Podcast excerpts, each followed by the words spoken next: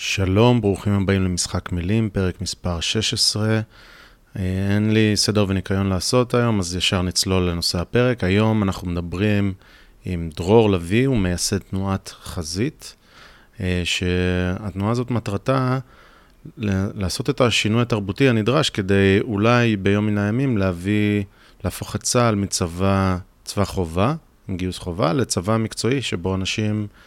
יחליטו אם בא להם להצטרף או לא בא להם להצטרף. אה, וברור שיש פה סוגיה מאוד כבדה, בטח במדינה כמו ישראל, שהצבא הוא חלק כל כך מרכזי בחברה, אה, ובאיך שהחברה התעצבה, ו... ומה אנשים זוכרים מהצבא, וזה האתוס והמיתוס של כל אחד, וכשפוגשים מישהו חדש, זה וואלה, מה עשית בצבא והכל. אז יש פה שינוי פרדיגמה יחסית גדול ש... שצריך לעשות. אז אז תנועת חזית מנסה לעשות את השינוי פרדיגמה הזה. עכשיו, אם שמעתם על זה קצת, או לא שמעתם בכלל, אבל מעולם לא עשיתם אה, דיון מעמיק על הנושא הזה ועל כל ההשלכות שלו, אז, אז אני ממליץ לכם להקשיב. אם, אה, בטח אם יש לכם תגובה ראשונית של, עזוב, זה לא יעבוד פה, אז אני מציע, שתו מים, ותקשיבו, יש פה דיון ארוך, יש פה הרבה נקודות אה, שתוכלו להסכים או לא להסכים איתן, אבל הדברים הם דברי טעם, גם אם... אה, לא תהיה הסכמה, זה לא, אין, לא מדובר פה ב, בחוסר היגיון. אז אני אה, מאוד מעודד להקשיב ו, ולנסות לשמוע, ווואלה, לפתוח את הראש, יכול להיות גם שזה משהו חדש לכם לחלוטין. אה, אז לפני שאנחנו צוללים, אני רק אגיד שלדעתי עשינו בשיחה הזאת, בתחילתה עבודה לא כל כך טובה בלעשות סדר, וזה קרה יחסית באמצע, לעשות סדר מה, על, על התהליכים שקרו ומאיפה דרור וארגון חזית לוקחים בעצם דוגמה. אה, אז אני אעשה סדר עכשיו קצר, ככה חצי דקה, ואז אתן לשיחה להתגלגל. אז בעצם אה, המודל, פחות או יותר, הוא מה, מה, המודל האמריקאי, או המודל של מדינות מערביות. ספציפית בארצות הברית, הגיוס פעם היה חובה. כשהיה צורך היה חובה, גייסו אנשים בדראפט, וזה קרה גם בווייטנאם. ולקראת סוף וייטנאם החליטו לבטל את זה ולעבור לצבא מקצועי, היה שם קשיים גדולים, אבל, אה, אבל נראה שזה, לא רק שזה הצליח, אלא גם היום עושה רושם ש, שאי אפשר לדמיין את זה אחרת. אמ, והתהליך שקרה בארצות הברית, כמו כל דבר, הוא היה מקצועי וכלל ועדות ו...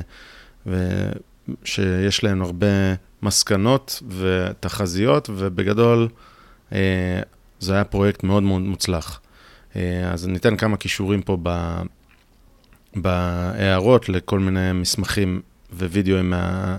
מהעבודה הזאת שנעשתה בארצות הברית. עכשיו, ארגון חזית רוצה להעתיק את המודל הזה ולהגיד לחברה האמריקאית ולחברה הישראלית, יש ערכים דומים, יש קצת צרכים שונים, אבל הערכים הם דומים ובסוף התוצאה אה, צפויה להיות טובה יותר. אז זה בגדול הסיפור.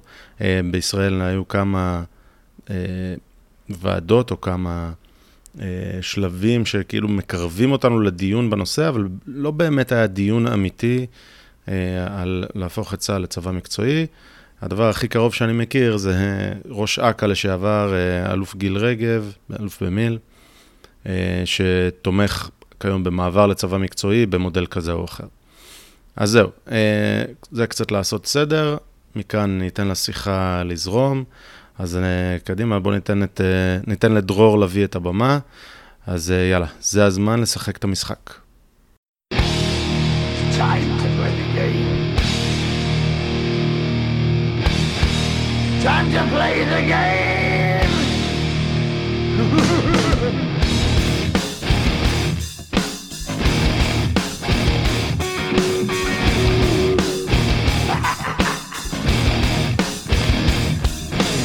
All about the game and how you play it. All about control. And if you can take it, it's all about your debt. And if you can pay it, it's all about pain. And who's gonna make it? שלום, ברוכים השבים למשחק מילים, אני שחר. אני זוהר. אהלן, הפודקאסט שבו אנחנו מנסים להישמע יותר חכמים ממה שאנחנו, ולא מצליחים. פשוט לא מצליחים. שאם תחשוב על זה, אפשר לפרש את זה גם לכאן וגם לכאן, שני הכיוונים. אוקיי. הכל בסדר? מה שלומך? אני מצוין. מצוין. חי, חיים את החלום. יש לנו איתנו היום אורח, שמו דרור. דרור לביא. דרור לביא, סליחה, אה, מארגון חזית. אהלן דרור? היי, אני מאוד. שמחים מאוד שהצטרפת אלינו, תודה רבה. אה, אז אני פה, אני, אנחנו נעשה לך איזושהי הצגה מינימלית ב, באינטרו לפרק הזה, אבל בוא ישר נתחיל וניתן לך רגע להציג את עצמך, איפה גדלת, מי אתה ו, ומה הביא אותך, או, או, או לפני זה, לפני מה הביא אותך, מה זה ארגון חזית ומה הביא אותך להיות פעיל בחזית. אז ניתן לך את הבמה, קדימה. אה, אוקיי, אז גדלתי ברמת גן.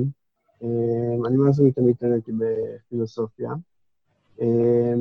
כיום, נסעתי אחרי זה, אחרי, אחרי הלימודים, נסעתי לארצות הברית, אה, חייתי שם תקופה, אה, היה לי איזושהי שאיפה להיות אה, במאי קולנוע, אבל פשוט לא התייחסתי לנושא של ויזה כמשהו שהוא מאוד חשוב. תמיד הייתי כזה, לא, לא חשבתי יותר מדי על הנושא של, של המדינה בתור איזשהו גוף ש, ש, שאני צריך להתייחס אליו. ואז תפסו אותי בארצות הברית, החזירו אותי לארץ. אה, ישבתי איזה חודש שם בבית מעצר, אה, וחזרתי לארץ. בארץ עבדתי במייקרוסופט תקופה, אחרי זה עבדתי בקומברס תקופה, כלומר, יש לי איזה רקע בהייטק. אחרי זה עשיתי, כל מיני דברים אחרים, אה, למדתי קולנוע בבית ברל, הקמתי ערוץ טלוויזיה ששידר אנימציה יפנית, חברת הלוויין יס וחברת הכבלים הוט. היום אני בעיקר עורך וידאו, יש לי איזה כמה, נקרא לזה יזמות שאני עושה, כל מיני דברים, איזה פטנט שעכשיו אני רושם אותו, בנושא של אה, אה, ניהול זמן. אה, יפה, אז הרבה רקע, רקע של יזמות בהייטק ובעולם הפקת וידאו וה, וה, והתוכן. כן, הדברים הגדולים, הדברים הגדולים זה בעיקר ההקמה של ערוץ טלוויזיה, זה בוא נגיד הפרויקט היותר אה, משמעותי וגדול שעשיתי. אוקיי, ומה שתיארת על ארה"ב והזמן במעצר, היה לזה, אתה רואה את זה כאיזשהו רגע מכונן אה, אצלך בחיים? זה רגע שבו הבנת, רגע, אה, יכולים לזרוק אותי פה כי לא מילאתי טופס? תשמע, אני באמת הייתי כזה, אתה יודע, ראש אומנותי כזה, ולא חשבתי ש... אני מאז ומתמיד, גם היום, ממש אה, גרוע בכל הקטע של אה, בירוקרטיה. וזה מי לא? ממש, כאילו, אותי זה, וזה אותי, אותי ספציפית זה ממש אה, מפחיד כזה. חבל שאין איזשהו, אתה יודע, איזה פטור פסיכולוגי או משהו כזה, שזה פסיכולוג ימציא מחלה כזאת חדשה, שאפשר אולי לקבל פטורים. בירוקרטופוביה. בדיוק, בירוקרטופוביה, שכאילו שיהיה לזה איזשהו השלכות משפטיות כאלה ואחרות, חבל שלא לא, לא, מישהו לא לקח את זה צעד אחד קדימה. אוקיי, okay, ומה זה, זה בעצם חזית? אתה, uh, אתה, חזית... אתה עומד ב, בראש הארגון? כן, אני, אני הקמתי את uh, חזית uh, בערך לפני שנה, וזה נבע מזה שאני רציתי, כמובן, פה בארץ מקדם ליברליזם uh, איפה שאני יכול, מכיר את כל הקהילה הזאת של הליברלים וליברטנים ואובייקטיביסטים, אה, מכיר את כולם, לא יודע אם כולם, אבל מכיר את, אה, את, את רובם. אה, מכיר ובקשר די קבוע עם, עם בועז ארד, ועל תקופה מסוימת גם הייתי אובייקטיביסט, הגדרתי את עצמי כאובייקטיביסט. אז כל הרקע הזה, אתה יודע, מילטון פרידמן, תומאס סול, כל הקריאה הזאת אני אריסטוטלי בעיקר בתפיסה שלי כיום, כלומר, אה, מאז ומתמיד אהבתי את הפילוסופיה שלו, והיום ככל שאני ממשיך וממשיך אה, להתעניין בזה, אז אה, אני מבין שזה הרבה נמצא שם. פילוסופיה של מי? של אריסטו. של אריסטו? אוקיי, ולפני זה איין ראנד הייתה צינור שלך לפילוסופיה הזו? אמרת אובייקטיביסט. כן. אני קראתי את כל הספרים של איין ראנד, אוקיי. גם את הספרי ההגות העמוקים שלה, את ה... אה, ספרים שהיא מדברת על המטאפיזיקה, כל הדברים האלה. ובאיזשהו שלב אה, יש לי כמה השגות לגבי אובייקטיביזם, שאני לא מקבל את זה כמו שקיבלתי את זה אה, בעבר, אבל אני מאוד מאוד מעריך אותה, היא סופר חכמה, סופר אינטליגנטית, כאילו, וואו, לקרוא את הדברים שלה זה מדהים. אני גם, אגב, אני הייתי היוזם של הספר, של הפקת והדפסת הספר קפיטליזם האידיאל של איאן ראנד, אז הייתי אחד מהיוזמים הראשונים, לעברית, אחד היוזמים הראשונים של, של ההדפסה שלו, וכאילו, ושל ההוצאה שלו לאור. אוקיי, אז הלכ, הלכנו סחור סחור, אבל לא הסברנו עדיין מה זה חזית. אתה יכול, uh, המאזינים שלנו, סקרנים לדעת על מה מדובר? אז קודם כל, קודם כל, על חזית אפשר לדעת uh, בעיקר אם נכנסים לדף הפייסבוק שלנו, שם רוב החומרים נמצאים.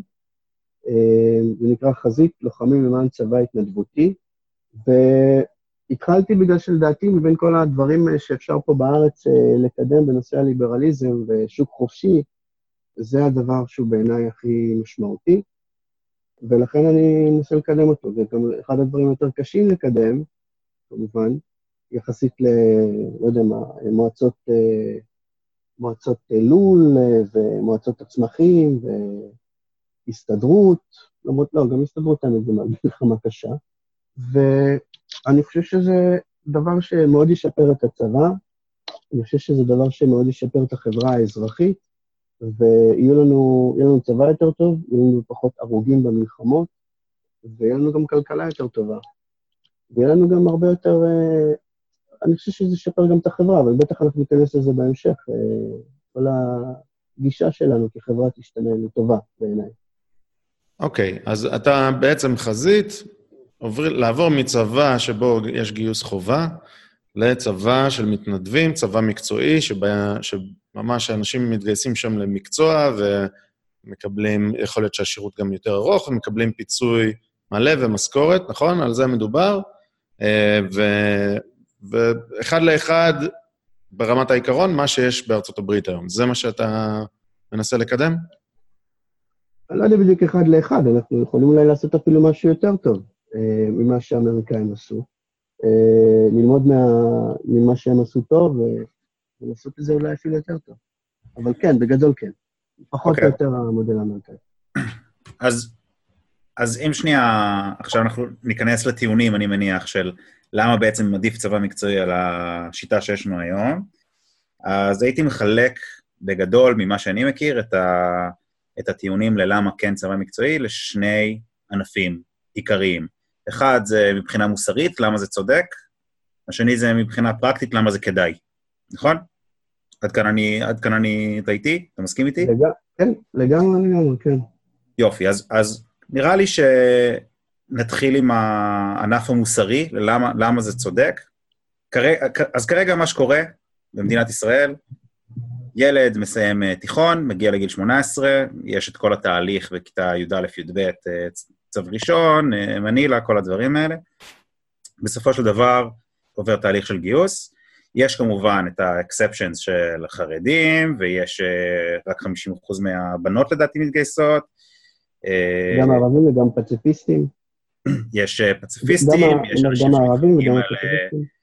ש, שיוצאים כביכול על קב"ן, אז יש כל מיני שיטות לצאת מזה, אבל באופן כללי, הגיוס הוא גיוס חובה. למה, למה לדעתך אתה אומר, למה זה לא מוסרי בעצם? מה, המדינה צריכה את האנשים האלה, שבעצם יגנו על כולנו. כל אחד אני... נותן את השלוש שנים שלו. אני אמקד את זה. זה לא שוויצריה פה. בוא, כולנו צריכים... אה, יש אה, הסורים על הגדרות, דאעש מעבר לפינה, חיזבאללה מכוון טילים. אנחנו צריכים כוח אדם כדי להגן על עצמנו, כדי להמשיך לחיות פה. מה... אה, זה, זה, זה, בעצם, זה בעצם מוסרי להגן על עצמנו, זה הטיעון נגד. אוקיי, קודם כל, הגישה של מה שעכשיו אתם אמרתם, זה גישה כזאת, כלומר, שזו גישה שיחסית עוד אה, אה, נוח להתמודד איתה, כי יש גם כאלה שאומרים שזה פשוט דבר נהדר. כלומר, כי מה שעכשיו אתם אמרתם, זה אתם בעצם אמרתם, זה רע הכרחי. באיזשהו אופן אתם אמרתם שזה רע הכרחי. כלומר, אנחנו, אולי אתם לא, אתם לא אמרתם את זה, כלומר, כאילו אנחנו צריכים. נגיע ליתרונות האחרים שיש לצבא חובה, אבל... אבל בעצם אני, אני שואל, אנחנו שואלים למה... אתם אומרים, אתם אומרים, אין לנו ברירה, אין לנו ברירה, אז לכן אנחנו, יש לנו זכות מוסרית אה, לכפות על בן אדם לעשות משהו שהוא לא רוצה לעשות, בגלל שאם הוא לא יעשה את זה, אז אה, יכבשו אותנו האויבים שלנו, ואז יהיה לנו, מצ... המצב שלנו פה במדינה יהיה הרבה יותר גרוע, כלומר, הכפייה תהיה הרבה יותר אה, אה, גרועה מאשר הכפייה הנוכחית. אז קודם כל זה טיעון שאפשר להתמודד איתו, אבל אז מה שאני אומר לטיעון הזה, זה ש... אז למה אתם חושבים שהפתרון הוא אה, חיילים שהם אה, לא מאומנים, וחיילים שנמצאים זמן קצר מאוד אה, במקצוע הצבאי שלהם, אה, למה אתם לא חושבים שבעצם צבא שבו החיילים נמצאים תקופה ארוכה יותר, אז הם הופכים להיות חיילים טובים יותר. כלומר, דווקא בגלל שאנחנו מדינה שיש לה הרבה אויבים, אנחנו, ואין לה הרבה אנשים, אין לה הרבה אוכלוסייה גדולה, אז אנחנו דווקא לא יכולים לסמוך על זה שיש לנו מלא מלא חיילים שאנחנו יכולים לאבד אותם ככה יחסית בקלות בשר תותחים. אנחנו חייבים שיהיו לנו חיילים טובים, שיודעים את העבודה שלהם, וההבדל בין הגישה של צבא מקצועי זה שהחיילים הם אנשי, הראייה הכללית, הראייה של החיילים כאנשי מקצוע. חיילים הם אנשי מקצוע, כמו שיש לך אינסטלטור, כמו שיש לך, לא יודע מה, עורך דין, כמו שיש לך כל בן אדם שמטפל לך באוטו או כל דבר אחר, אתה, אתה מייחס, יש, הוא למד את המקצוע שלו, ככל שהוא השקיע בו יותר זמן, הוא הופך להיות טוב בו, הוא הופך להיות יותר טוב בו. אז רגע, תן לי, תן לי אה, לעצור אותך שנייה, כי נראה לי שאני עשיתי טעות. בעצם מה שאני אמרתי, באיך שאני ניסחתי את השאלה, אני אפשרתי לך לחמוק מהנושא המוסרי, או בעצם כאילו הייתי בצד שלך, בצד, בנושא המוסרי. אמרתי, יאללה, חייבים את זה, וזהו. והגענו מהר כן, מאוד כן. לדיון התועלתני, לדיון של אה, למה זה טוב יותר פרקטית. אבל בואו רגע ננסה בכל זאת לחזור אחורה ולדבר על, ה, על העניין המוסרי. אז בואו ננסה להקשות עליך מזווית אחרת. אה, בצה"ל, אוקיי, ב- בישראל, כשיש, כשיש צה"ל וכולם מתגייסים, בואו רגע, עזוב רגע מי בדיוק מתגייס ומי בדיוק לא מתגייס, אבל כולם מתגייסים. לא, אבל צריך לדייק במה שאומרים. לא, אבל אתה לא... לא, לא, אני, אנחנו נדייק, אנחנו נדייק. אבל שנייה רגע ברמת העיקרון. בן גוריון הביא לנו אורז בן גוריון, והביא לנו כור היתוך בצה"ל, הוא הביא עוד הרבה דברים, אה, אבל הביא לנו כור היתוך בצה"ל, החברה הופכת למלוכדת יותר, אנשים מרגישים פרחים, ולכן זה מוסרי, ולכן צריך ש... או זה אחד מהדברים שהופכים את הצבא למוסרי, בעצם שוויון בנטל. כולנו לוקחים חלק מהנטל הזה, זה, זה עניין אה, okay. אוקיי. של מוסר, okay. לא של תועלת. בוא, בוא ננסה אוקיי. להישאר okay. במוסר. אוקיי, okay, אז קודם כל, כיום, אה, אני יכול לגעת במה שאתה אומר מהרבה נקודות, אני אבחר באחת. קודם כל, זה לא נכון לבוא ולהגיד, כבר עכשיו, זה לא נכון לבוא ולהגיד ש, שיש שוויון בנטל. אין שוויון בנטל. רק 50% מהאוכלוסייה שותפים לדבר הזה. למעשה, למעשה מסיימים את השירות שלהם. בתחום, בחיל המילואים כבר למעשה ויתרו על זה לגמרי. כלומר, אם פעם, אתה זוכר תקופה אחורה, אז היה הרבה, הרבה יותר אנשים היו עושים מילואים, היום כבר ממש די נדיר. זה, למעשה בתחום המילואים כבר לגמרי ויתרו על הנושא הזה של, של שוויון בנטל. עכשיו, אני אגיד לך ככה, קודם כל זה מדיר אוכלוסיות מה, מה, מהשיח. כלומר, היום אתה יכול לבוא ולהגיד, מה זה החרדים האלה? בכלל, מי הם בכלל? מה הם, מעזים בכלל לדבר? מה, מה הערבים בכלל מעזים לדבר ולהגיד פה שיש להם איזושהי זכות? הרי הם לא עושים צבא. יש אפילו אה, מחשבה, הייתה שמי שלא עושה צבא לא מקבל זכות בחירה או כל מיני דברים כאלה. אז אה, זה לא נכון שזה מאחד את החברה. זה, זה, זה, זה, לא, זה לא... או איזה פציפיסט שמאלני שלא רוצה להתגייס בגלל השטחים הכבושים או כל מיני דברים כאלה, או סתם בן אדם שזה לא מתאים לו, כי זה לא אה, דבר שהוא חושב שהוא יכול אה, להביא בו תועלת, הוא חושב שהוא יכול אה, לעשות דברים אחרים בצורה מוצלחת יותר. אז, אה, אז זה לא מאחד אה, בכלל את החברה. כלומר, יש לך היום, אה, כל מי שלא עושה צבא, מרגיש שבכלל אולי הזכות הדמוקרטית שלו בכלל להיות פה במדינה ולהגיד משהו לגביה, תלויה מאוד בגיוס שלו, וזה לא מצב תקין. כלומר, דמוקרטיה לא, לא צריכה להתבסס על זה שאתה שירתת בצבא, היא צריכה להתבסס על זה שאתה פשוט אזרח של המדינה. אוקיי, okay, אני גם, גם אוסיף ואגיד שגם מי שכן מתגייס, גם, גם, גם בתוך הצבא, הכור היתוך הזה לא כל כך עובד, ויש uh, הרבה, הרבה בעיות עם זה גם, גם בתוך מי שכן מתגייס. אתה, אתה רוצה להתייחס לזה, אולי? רגע, רגע. כן, קודם כל, קודם כל, כן, השוויון בנטל... אתם עושים לעצמכם את החיים קלים, חבר'ה. לא, אנחנו צריכים להגביר את השוויון בנטל, לגייס את החרדים, לגייס את הערבים, אנחנו צריכים שיהיה שוויון בנטל. מה אתם לא עובד, לא עובד? בואו נעשה שיעבוד. מעולה, נכון. אז אתה אומר, נכון. מה שקודם כל יפה, שאתה עולה פה על נקודות שבאמת אפשר לעלות עליהן. Uh, נכון, אז כאילו מה שאני אמרתי, אתה אומר, נכון, נכון, באמת הערבים והחרדים והפציפיסטים וכל האנשים שמשתמטים הם באמת uh, הם מחוץ לתמונה ואין את הכור היתוך הזה, לא עובד במקרה שלהם או של להפך. אז אתה אומר, מצוין, אז בוא נפתור את הבעיה, ניקח את כולם, נכניס את כולם לצבא, ואז הבעיה הזאת תיפתר. אז קודם כל, הבעיה הזאת לא תיפתר, בגלל שאי אפשר בכלל להגיע לדבר כזה של שוויון בנטל גם אם אתה היית מגייס את כולם, אוקיי? מכיוון שיש כל מיני סוגים שונים של תפקידים בצבא, ו- ותפקידים הנחוצים והחשובים, הם אלה שבאמת, באמת, מה שנקרא, אה, לוקחים את הנטל על כתפיהם. אני מדבר איתך על הלוחמים, אני מדבר איתך על אנשים שמסכנים את חייהם, אנשים שעובדים בעבודות אה, אה, לא אטרקטיביות, ולעומתם, נגיד, אם אתה תיקח את אה, מישהו שיושב בגלי צה"ל, או בעיתון במחנה, או ג'ובניקים, הם, אה, אתה יודע, אתה יכול אה, להגיד כמה הם כבר uh, תורמים יחסית לאחרים. אז השוויון הזה הוא לא קיים. גם אם תכניס את כולם לצבא, הוא, הוא לא באמת, לא באמת יהיה שוויון uh, בנטל.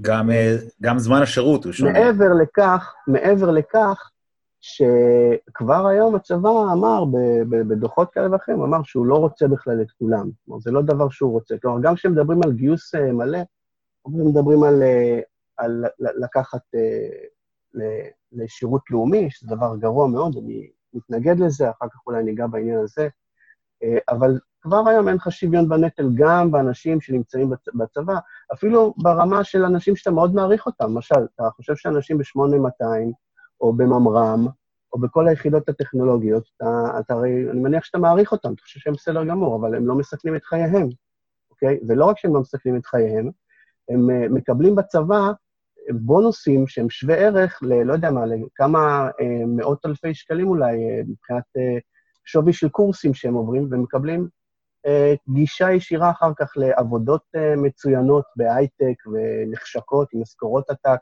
את כל זה הם מקבלים, למעשה הם מקבלים מהצבא משהו, אוקיי? בשעה שחייל קרבי אה, יוצא מהצבא, משתחרר, והוא צריך להתחיל את החיים שלו מחדש, והוא הוא, הוא לא קיבל איזשהו יתרון לאזרחות שלו, לעומת uh, חיילים שבמקצועות טכנולוגיים. אז החוסר שוויון הוא קיים כ, כמשהו בילט אין במערכת, אתה לא יכול בכלל uh, לפתור אותו בזה שאתה תגייס כולם. הדרך להיות, אתה רוצה שוויון בנטל? אז, אז פשוט צבא מקצועי, ושכל המדינה, מי שמשלם מיסים, אז הוא תורם לנטל. זה הכי שוויוני שיש. אגב, זה, דיבר על זה מילטון פרידמן, זה כל כך פרימיטיבי, הרצון הזה לחזור לדרכים אה, אה, של, שבעבר, אה, אתה יודע, לקחת בן אדם, לקחת את הבן שלו, לקחת אותו ולהגיד לו עכשיו אתה תעשה, זה כאילו זה פרימיטיבי, יש לנו דבר שנקרא כסף, אנחנו יכולים לתת אותו למדינה, ושהיא תעשה עם זה מה שהיא צריך, תנהל את העניינים שלה כמו שצריך, בעזרת okay. אוקיי. הדבר הפשוט הזה שנקרא כסף. אוקיי, okay, אז, למ, אז למה לא ש, שהצבא, למה שלא נגייס את כולם? הצבא יעשה איזה, לא יודע מה, כמה חודשים של בדיקה מי הוא צריך, מי הוא לא צריך, אנשים יראו גם כן אה, לאן הם יכולים להגיע, ואז אה, הצבא ישחרר את מי שהוא לא צריך, נגיד. אבל כן, הגיוס לכולם, כולם בגיל 18 צריכים להתגייס, כי, כי אנחנו צריכים את זה. קודם כל, אנחנו לא צריכים את זה. ואמר את זה גם האלוף גיל רגב, שהיה ראש אכ"א. בוא נגיד, אני, אני מאוד uh, שמח שהוא אמר את זה, אני גם מאוד מאוד uh, אתה יודע, טוב שאנשים כאלה, בכירים, אמרו את זה, אתה יודע, כי לי עוד אפשר להגיד, מה אתה מבין, מה אתה יודע, בסדר, אתה לא איזה, אתה יודע, איש צבא בכיר, אבל הנה, אמר את זה איש אה, צבא בכיר, שאנחנו לא צריכים את כולם, אה, שהיה ראש אכ"א. אה, אז לא, לא צריך את כולם, פשוט לא צריך אותם. אגב, צבא מקצועי הוא צבא יעיל יותר כלכלית, וגם בעוצמה, בעוצמה שלו, כשהוא מנהל מלחמות קטנות עד בינוניות, אבל ללא ספק במלחמה גדולה, במלחמה כוללת, חד משמעית, גם מילטון פרידמן אה, וגם, אה, אתה יודע, אה, בוועדת אה, גייטס אמרו שצבא אה, בגיוס חובה הוא כלכלי יותר והכרחי במקרה של מלחמה כוללת. אבל אנחנו כבר okay. הרבה אוקיי. זמן לא היינו במלחמה כוללת, ואפשר לפתור את הדברים האלה. אז, אה, אז, כמו שארצות הברית פתחה. אז אתה אומר, מלחמת העולם השנייה ומלחמת יום כיפור, הגיוני, כולם מתגייסים למערכה, אה, היצרני, אה, לא יודע, מפעלי בגדים תופרים אה, אה, מדים ואפודים, ומפעלי נעליים מייצרים נעליים, כולם מגויסים. לא, לא, לא, לא, הם לא צריכים. לייצר כלום. הם לא- הם לא צריכים לייצר כלום, הם לא צריכים לייצר כלום, הכל צריך להיות כבר מוכן מראש. יש כל מיני שיטות לעשות את זה, אפשר לדבר על איזה מוצלחת יותר, איזה מוצלחת פחות. בשוודיה, למשל, אה, החיל מילואים מחזיק את הנשק שלו ואת המדים שלו אצלו בבית, אז הם אפילו צריכים להגיע ליחידה ולחכות שייתנו להם את הרובה וייתנו להם את המדים. הם ישר יכולים לצאת מהבית שלהם אה, לאיפה שאומרים להם. יש כל מיני דרכים לעשות את זה, אה, אבל בוודאי שלא צריך לבטל את, את האפשרות, גם אני בחזית, לא, לא חושב שצריך לבטל את האפשרות לגייס את כלל האוכלוסייה, זה דבר שצריך אה, לאפשר אותו, במקרה של. מלחמה כוללת. אוקיי, אבל ברור לך שיהיה כאוס מוחלט. זאת אומרת, אם, אם עכשיו ירצו לגייס את כל מי שמעולם לא התגייס, אז וואלה, כאילו... מה... ל... ל... הכאוס הזה, הכאוס הזה לא שונה במאומה מהמצב הנוכחי. כלומר, אם אתה... מישהו עשה לפני, לא יודע מה, ארבע שנים אה, טירונות, אז כאילו, זה, זה לא שהוא עכשיו אה, חייל, אוקיי? אז אה, זה לא שזה... אין, אין הבדל בין העניין הזה. צריך להבין שהאפשרות לגייס אזרחים, או מה שאתה קורא להם חיילים שהם כבר מזמן מזמן לא חיילים, הם גם לא יודעים איך, אה, מה זה להיות חייל, או, וזה שהם לפני ארבע, חמש, שש או שמונה שנים ירו איזה כמה יריות ברובה, ועשו איזה תרגיל אה, גדודי, הם, הם אזרחים לכל דבר, הם, אתה לא יכול לקרוא להם חיילים. זה, זה בדיוק ההבדל בין צבא מקצועי לבין צבא התנדבותי אה, מקצועי, שיש איזושהי טעות, שאני חושב שהטעות הזאת גם עלתה לנו בחיים, גם במלחמת הכיפורים, שהמחשבה הזאת ש, שיש לך חיילים, אבל אין לך חיילים. חיילים זה חיילים. חיילים זה אנשים שיודעים להילחם, שזה המקצוע שלהם, זה לא אנשים שאתה הלבשת עליהם מדים, נתת להם רובה, ואמרת להם, עכשיו אתם חיילים. אתם חייבים לעמוד פה. כן. אתם חיילים. זהו, הנה, נת- נתנו לכם רובה, נתנו לכם מדים, עכשיו אנחנו גם... אתם גם רשומים אצלנו, אתם רשומים אצלנו כגדוד. אז אתם גדוד, כי אתם רשומים אצלנו כגדוד. אוקיי, לא עובד ככה. סבבה, אז אנחנו נעבור עכשיו לדיון התועלתני, ו...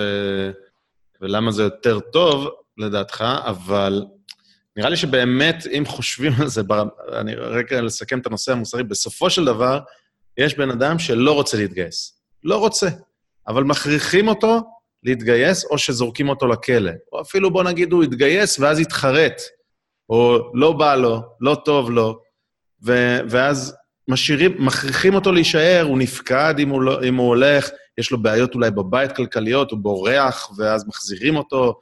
מנסים לעזור, נכון, אבל בסוף, כאילו, יש שם את הכפייה, הם כל הכפיות, כן? זה, זה, זה שירות... כן, זה, אגב, כן. אגב, רק אצל מי שמשום מה הוא לא מאיזה קטגוריה שתהפוך את זה לקל עבורו לצאת. מי שאיכשהו התמקדו בו ולא קל לו לצאת, אז בעצם הוא, הוא תקוע, הוא, יזרקו אותו לכלא, אם הוא, אם, אה, אם הוא לא יהיה בדיוק איפה שאומרים לו להיות.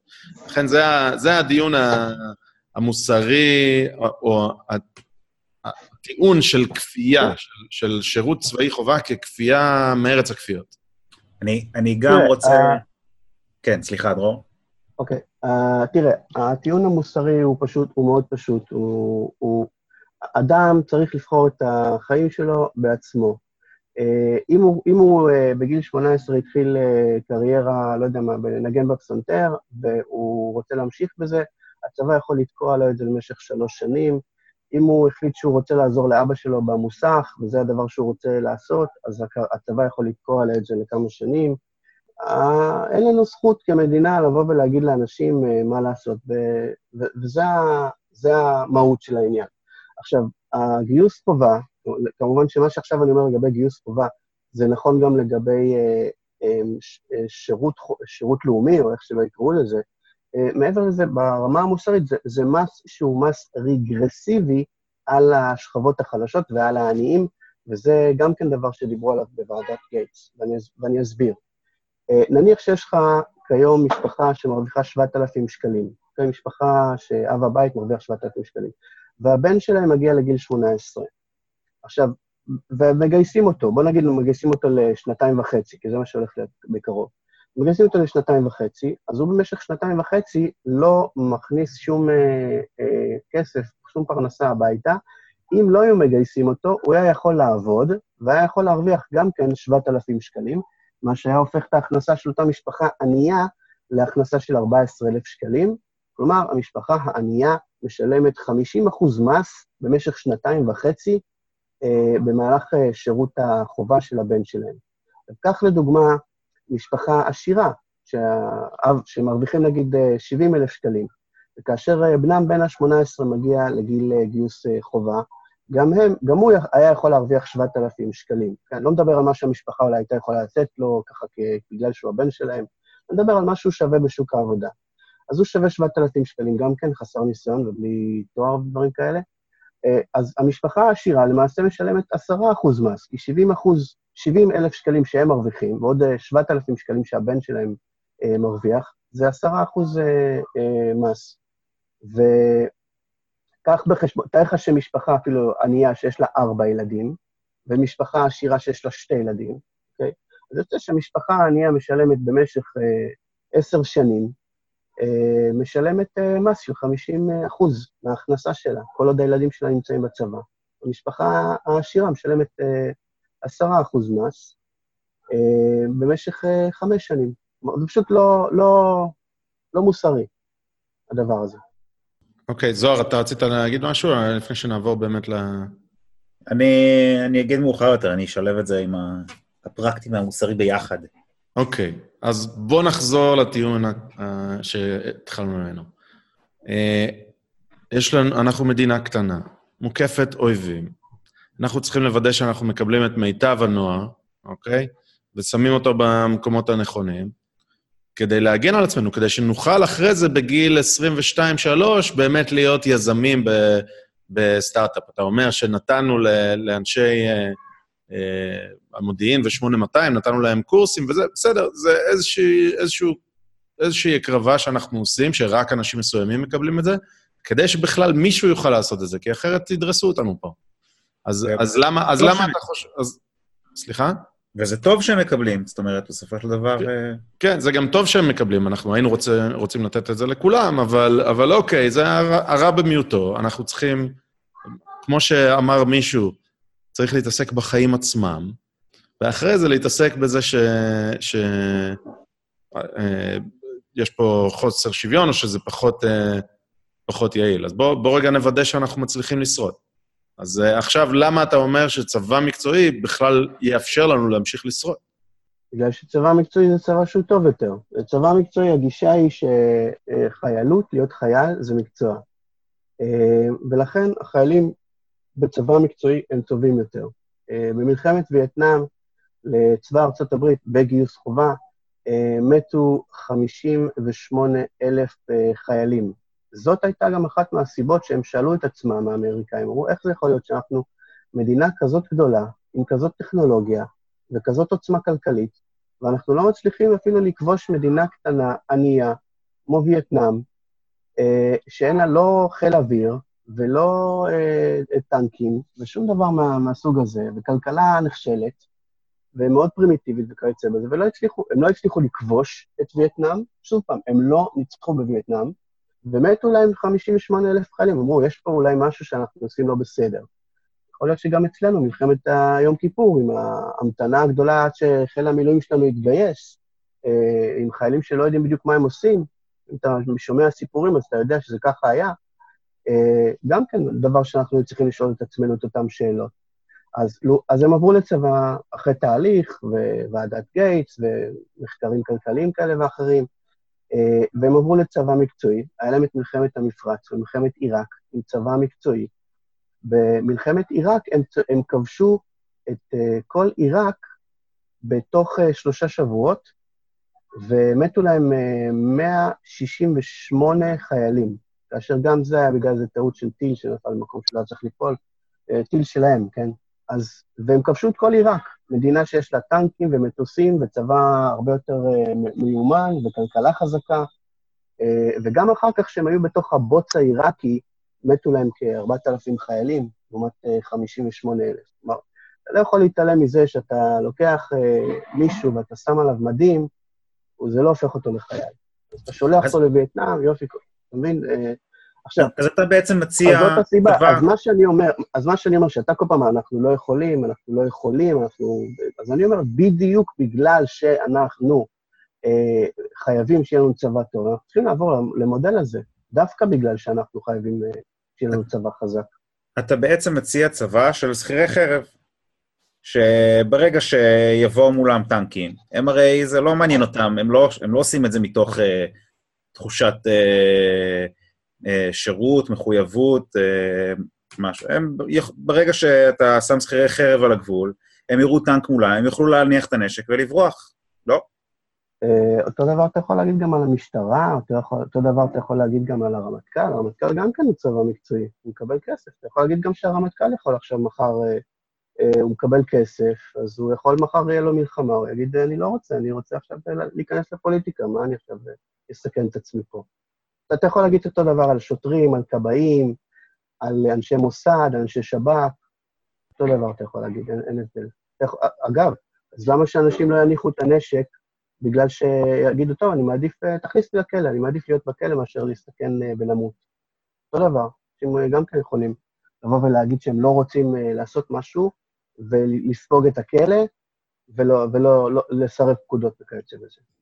אוקיי, אז, אז דבר ראשון, אני אתן פה... דווקא בצבא, דווקא בצבא התנדבותי מקצועי, הסיכוי שזה יקרה הרבה יותר נמוך, בגלל שאנשים שנמצאים בצבא הם אה, אנשים שרצו להיות בו, הם רצו להיות בצבא. לכן הסיכוי שהם אה, יסרבו פקודה ויעשו מה שבא להם, הרבה יותר נמוך. אגב, אם אתה תיכנס לגוגל, זה משהו מעניין, שפשוט היום, היום במקרה, אה, עוד אחד מהדברים, יש מה שנקרא fragging. אתה יודע מה זה fragging?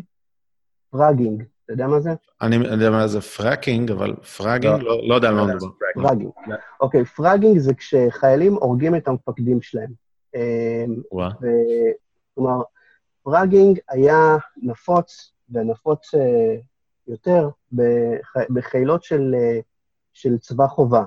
במלחמת וייטנאם היו מקרים, אלף, בין, יש ש, ויכוח על כמה, בין, בין אלף לשלושת אלפים אה, מקרים מדווחים של חיילים. עכשיו, למה קוראים לזה fragging? כי החיילים נהגו להרוג את המפקדים שלהם ולזרוק להם אה, רימון רסס, אוקיי? כן. שזה נקרא fragging grenade, אה, לתוך האוהל שלהם, ולהרוג אותם. אז אה, זה דבר שברגע שהם עברו, זה עוד אחת, לא, אני חלילה לא, לא אומר לך שזאת הס- הסיבה שבגללה צבא ארה"ב עבר, עבר לצבא אה, התנדבותי מקצועי, אבל זאת אחת מהסיבות, בהחלט אחת מהסיבות. מהרגע שהם עברו לצבא התנדבותי מקצועי, התופעה הזאת היא כמעט נעלמה לחלוטין. יופי, אז רגע, זה, זה עוזר לי, זה עוזר לי לנסות לסובב את הכל עליך, אוקיי? אוקיי. הרי הדבר הזה קורה ב, קרה בצבא ארצות הברית עם גיוס החובה, ו... אה, לא יודע, להקיש על עץ, כרגע לא קורה, לפחות לא כתופעה, בצבא ההגנה לישראל. ויכול להיות שיש מה, לזה סיבה. פראגינג? כן. ויכול להיות שיש לזה סיבה, והסיבה היא שבאמת בצבא הברית של הגיוס, הלכו למ- למקומות זרים, חצי, אה, חצי גלובוס מהם מהבית, אוקיי? ועשו שם כל מיני דברים שאולי הם לא התחברו אליהם ולא זה, ו- והנה אני הופך את זה עליך. אני אומר, וואלה, ההוכחה של מלחמת וייטנאם היא הוכחה נגדך, למה? כי סבבה, זה שהיה צבא חובה בארצות הברית והם לא הצליחו, על הכיפאק, אבל זה בגלל שלא היה להם צורך באמת, או הם, הם לא היו, לא היה להם את ה... את ה... אתה יודע, urgency, את ה... הם לא הרגישו שזה בעוכריהם. הם היו שם כי הם פראיירים. לעומת זאת, בצבא צפון וייטנאם והווייטקונג, עד כמה שאני יודע, בסדר, זו הייתה מדינה קומוניסטית, משטר קומוניסטי, זה היה גיוס חובה, וכולם התגייסו, ותאמין לי, היה שוויון בנטל, ילדים בני 11 היו שם בזה, והם היו צבא, אה, צבא גיוס חובה, דל אמצעים, עשו מן, היד לפה, ועשו, אה, ספגו הרבה יותר אבדות, אבל הם נלחמו על חייהם, והנה הם ניצחו את הצבא החזק בהרבה. אז הנה לך צבא חובה, שיותר טוב מהצבא העיראקי שלא היה צבא חובה, זה היה צבא מקורבים וצבא, אתה יודע, אוכלוסיות אה, אה, שקרובות לסדאם, פלוס מינוס. אה, אז הנה לך, צבא חובה. מי ש... מי ש... אה, בוער לו בתחת, אתה יודע שהוא חייב את זה, ינצח. הפכתי את זה עליך יפה, לא?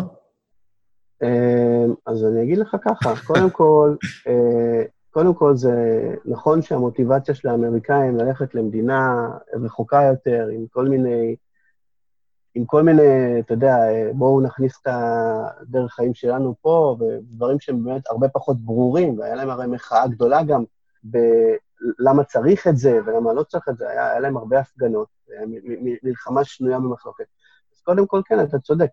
אה, מדינה שחייבת, חייבת להישרדות שלה, אה, לוחמים וצבא, ונלחמת מה שנקרא, אם אנחנו, אם אנחנו לא יכולים להפסיד במלחמה אחת, היא לא תהיה אחר כך עוד אחת, אוקיי? האמריקאים יכלו נגיד להפסיד בווייטנאם, והם היו יכולים יכול לעשות עוד אה, מלחמה אחרת, לא, לא היה גומר אותם, אותנו זה יגמור. אז דווקא במקרים כאלה, יש לך אחוזי גיוס מאוד גבוהים, וזה גם כן מחקרים שנעשו, אה, יש לך אחוזי גיוס מאוד גבוהים, כלומר, אתה יכול לעבור לצבא התנדבותי מקצועי בגלל שיהיו לך מספיק אנשים בחברה האזרחית שלך אה, ש, שיסכימו, אה, שירצו, מה זה יסכימו? שירצו להיות בצבא, כי הם מבינים את הנחיצות שבעניין. אז כן. אוקיי, okay, אז, אז אתה אומר שזו דוגמה, זה, זה אנקדוטלי וזה לא מסביר את המציאות. כלומר, תראה, הטיעון שלו... הצבא, הצבא שלנו, ברגע שהוא יהפוך לצבא התנדבותי מקצועי, לא יהיה מורכב מלגיון הזרים הצרפתי. זה עדיין יהיה מורכב אה, פחות או יותר מאותה אוכלוסייה שכיום משרתת בצבא.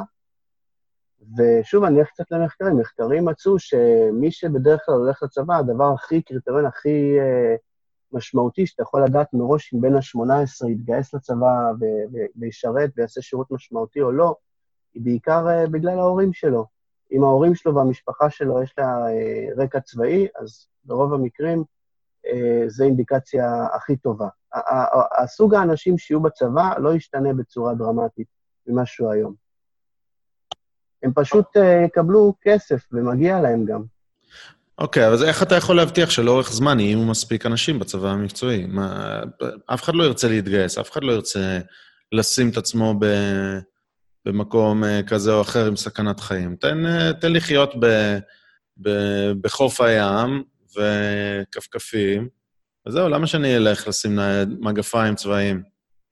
בגלל שכמו שאתה, בדיוק כמו שאתה אומר עכשיו, אפשר גם להגיד uh, על המצב הנוכחי. כלומר, אנשים כן ירצו לעשות את זה. כמו שיש אנשים שרוצים להיות שוטרים, אנשים שרוצים ללכת למוסד ולשב"כ ולמכבי אש ולתפקידים שמסכנים את עצמם, על אחת כמה וכמה, אם המשכורות בצבא היו טובות, כמובן שצריך, ללא ספק, צריך, אה, כחלק מתוכנית כללית, אה, צריך גם לשפר את תנאי השירות שלהם, צריך לשנות גם את הגישה הכללית אה, לחיילים. הגישה הנכונה היא שקשה באימונים, אבל אצלנו זה לא רק קשה באימונים, אצלנו זה קשה באימונים, ואחר כך כשאתה חוזר לבסיס, אז גם מבלבלים לך את השכל בכל מיני שטויות של אה, עבודות רס"ר, ורק לחפש אה, להעסיק אותך בדברים שהם אה, לא קשורים לשום דבר.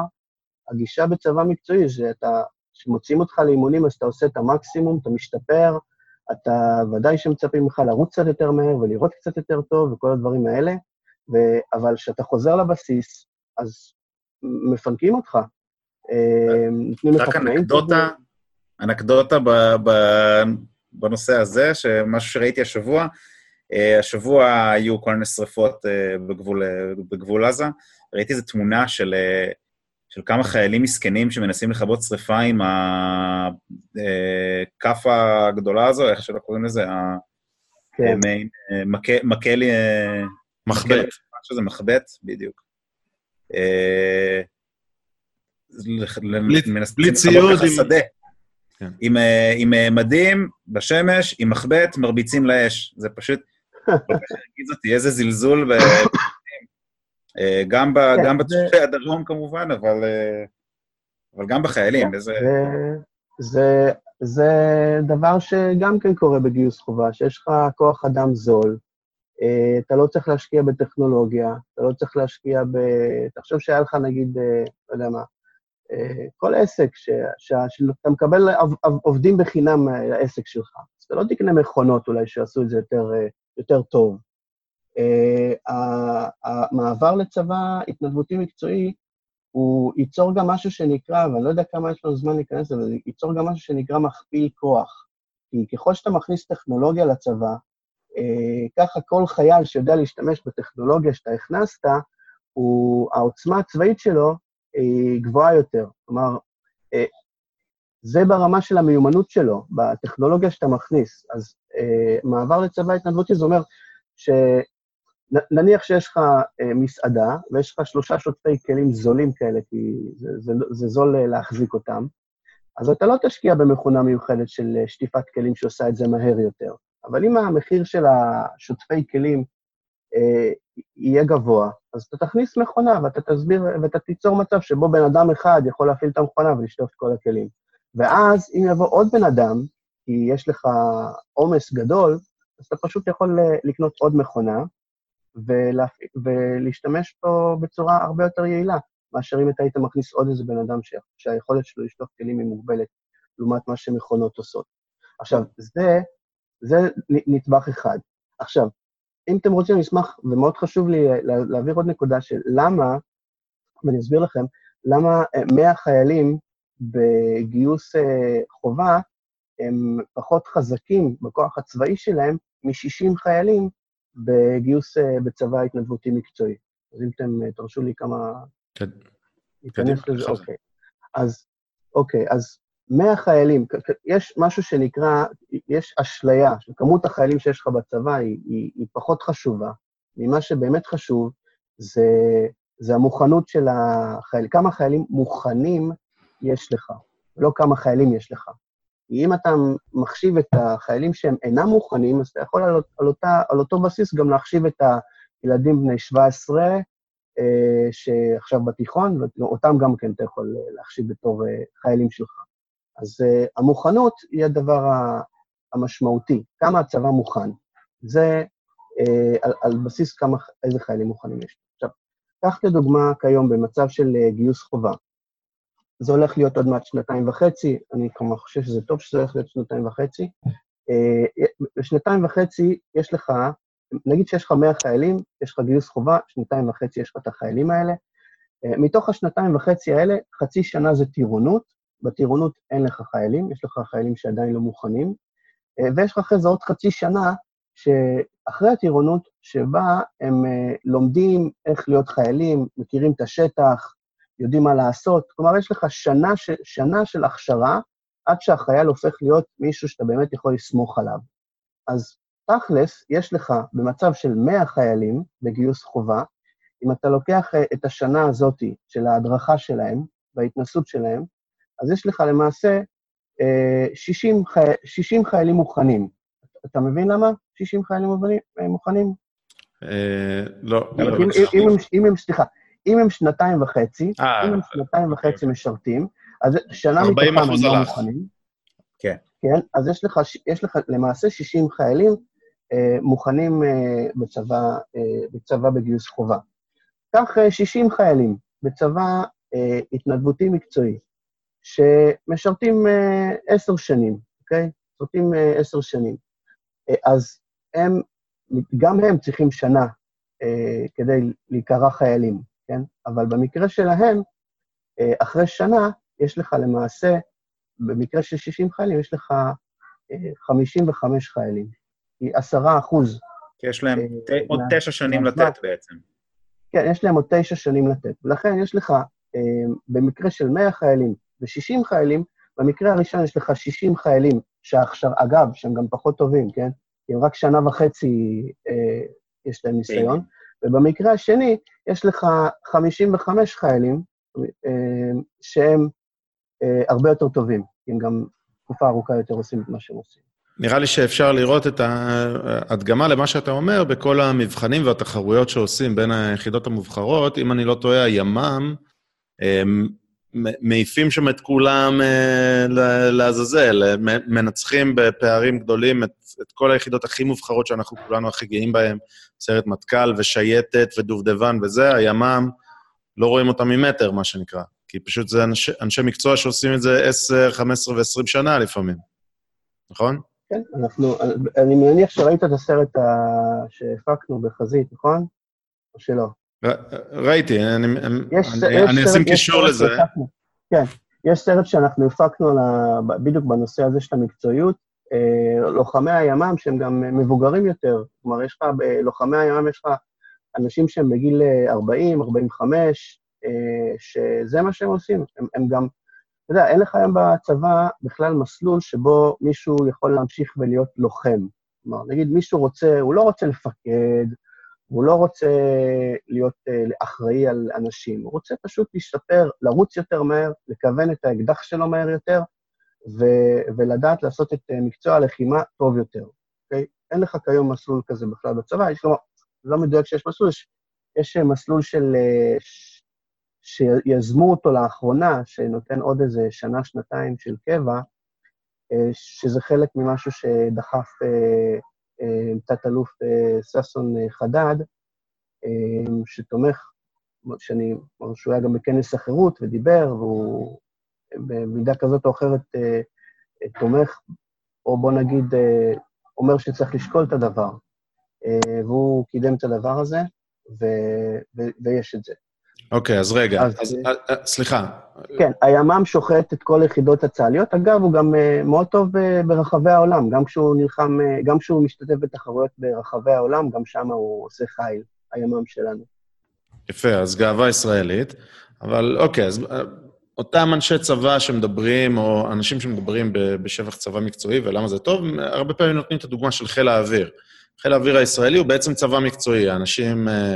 שמתגייסים לחיל האוויר, או טייסים, סליחה, אני מדבר ספציפית על טייסים, עושים קורס של שלוש שנים, בעצם סיימו את uh, שירות החובה שלהם, ועכשיו כל השירות שלהם כטייסים זה שירות מקצועי, שמתוגמל במשכורת, והם uh, האנשים ש, שממש מכשירים אותם, וההכשרה היא מאוד ארוכה, וגם נשארים הרבה זמן עם תגמול והכול. וזה התנדבותי בעצם מה... וזה התנדבותי, התנדבותי. כן. וחוץ מזה, שימו לב, חיל האוויר הישראלי נחשב אחד הטובים בעולם. אבל בואו נקשה גם על זה.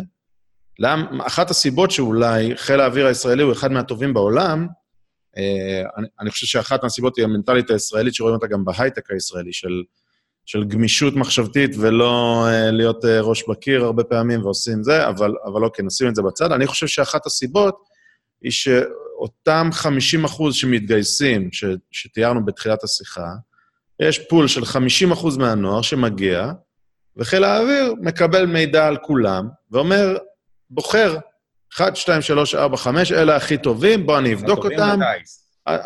חיל האוויר ממש מקבל פול אינסופי, אוקיי? אינבאונד, נכנסים, כמות מטורפת של אנשים, והוא בוחר ו- ולוקח את הכי טובים. עכשיו, מהכי טובים בחברה, ממש קל לייצר את חיל האוויר הכי טוב בעולם, אוקיי? ו, ואני חושב ש, שזה משהו שצריך להתייחס אליו. בעצם, אם לא יהיה את הפול הזה של האינבאונד הגדול, אז זה יפגע באיכות של חיל האוויר. עוד, עוד מילה אחת ואני אתן לך לענות. התארח אצלנו בפודקאסט נועם גרשוני, שהוא טייס אה, מסוכי קרב לשעבר, והוא מספר שהוא בכלל לא רצה להיות טייס, אז, אז זה, לא ש, זה לא שיש היום התנדבות פעילה, אנשים נרשמים להגיע לחיל האוויר, אלא הם נגררים לזה כי וואלה, הצבא, אתה יודע, במיון שלו, הביא אותו לשם, את נועם לשם, ונועם אמר, יאללה, אני, אני ממשיך לנסות. כל עוד אני, אני לא מעיפים אותי, אני נשאר. בעצם הגיע בן אדם מאוד איכותי, סתם כי הוא הגיע, אוקיי? כי הצבא בחר שהוא ילך לשם, וככה הגיע טייס מאוד איכותי לחיל האוויר המאוד איכותי. מה אתה אומר? שלא היה מגיע אחרת.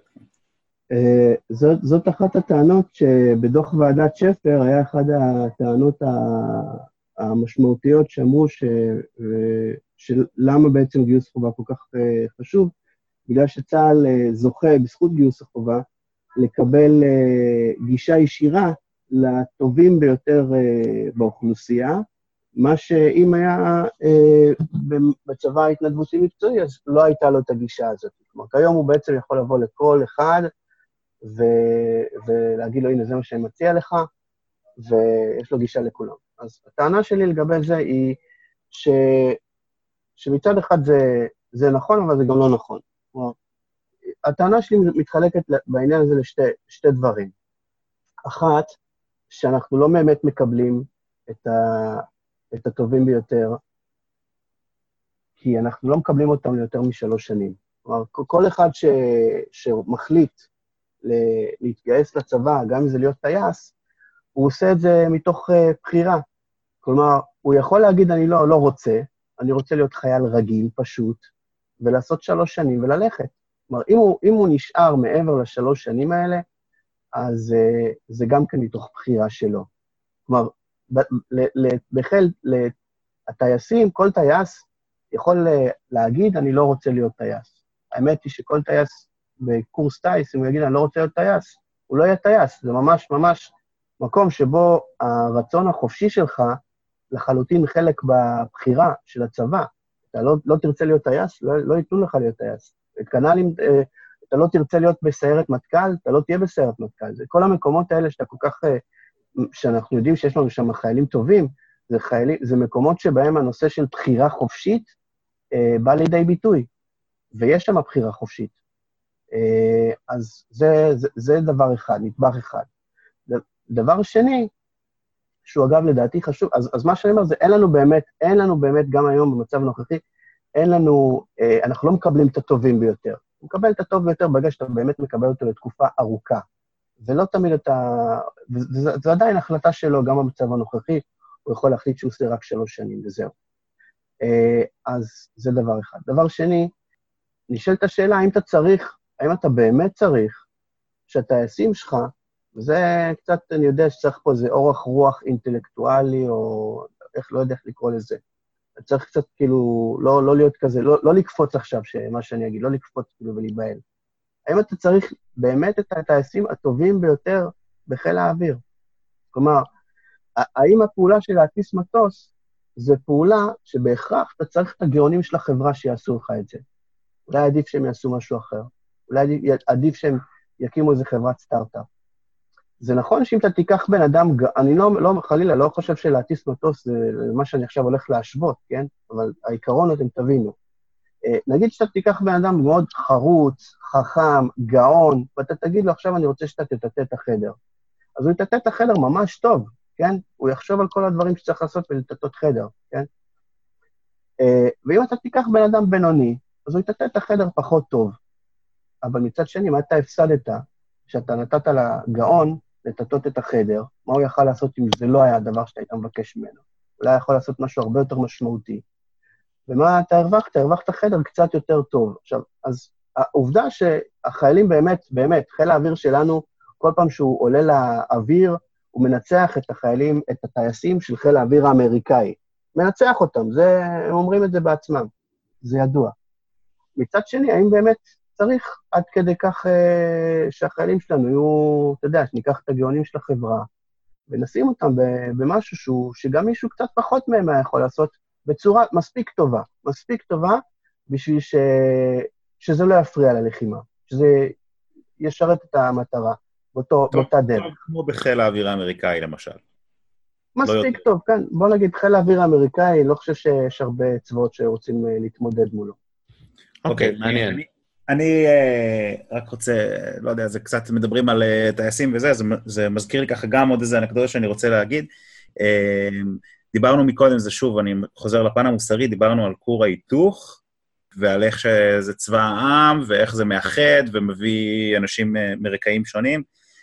אז, אז נראה לי שדווקא יחידות מובחרות, ו, וגם למשל טייסים, זה דווקא דבר שיוצר, כמו, כמו שדיברנו גם על ממר"ם למשל, זה דווקא דבר שיוצר פערים ויוצר, אה, מפריד אוכלוסיות שונות, כי מי שהולך לממר"ם לצורך העניין, זה אנשים מטייפקאסט מסוים, שיש אה, להם מספיק כסף שהיה להם מחשב מגיל צעיר נגיד, והם יתעסקו בדברים האלה. זוהר, אני, אם אין לך מחקר לגבות את מה שאתה אומר, אז אל תגיד את זה.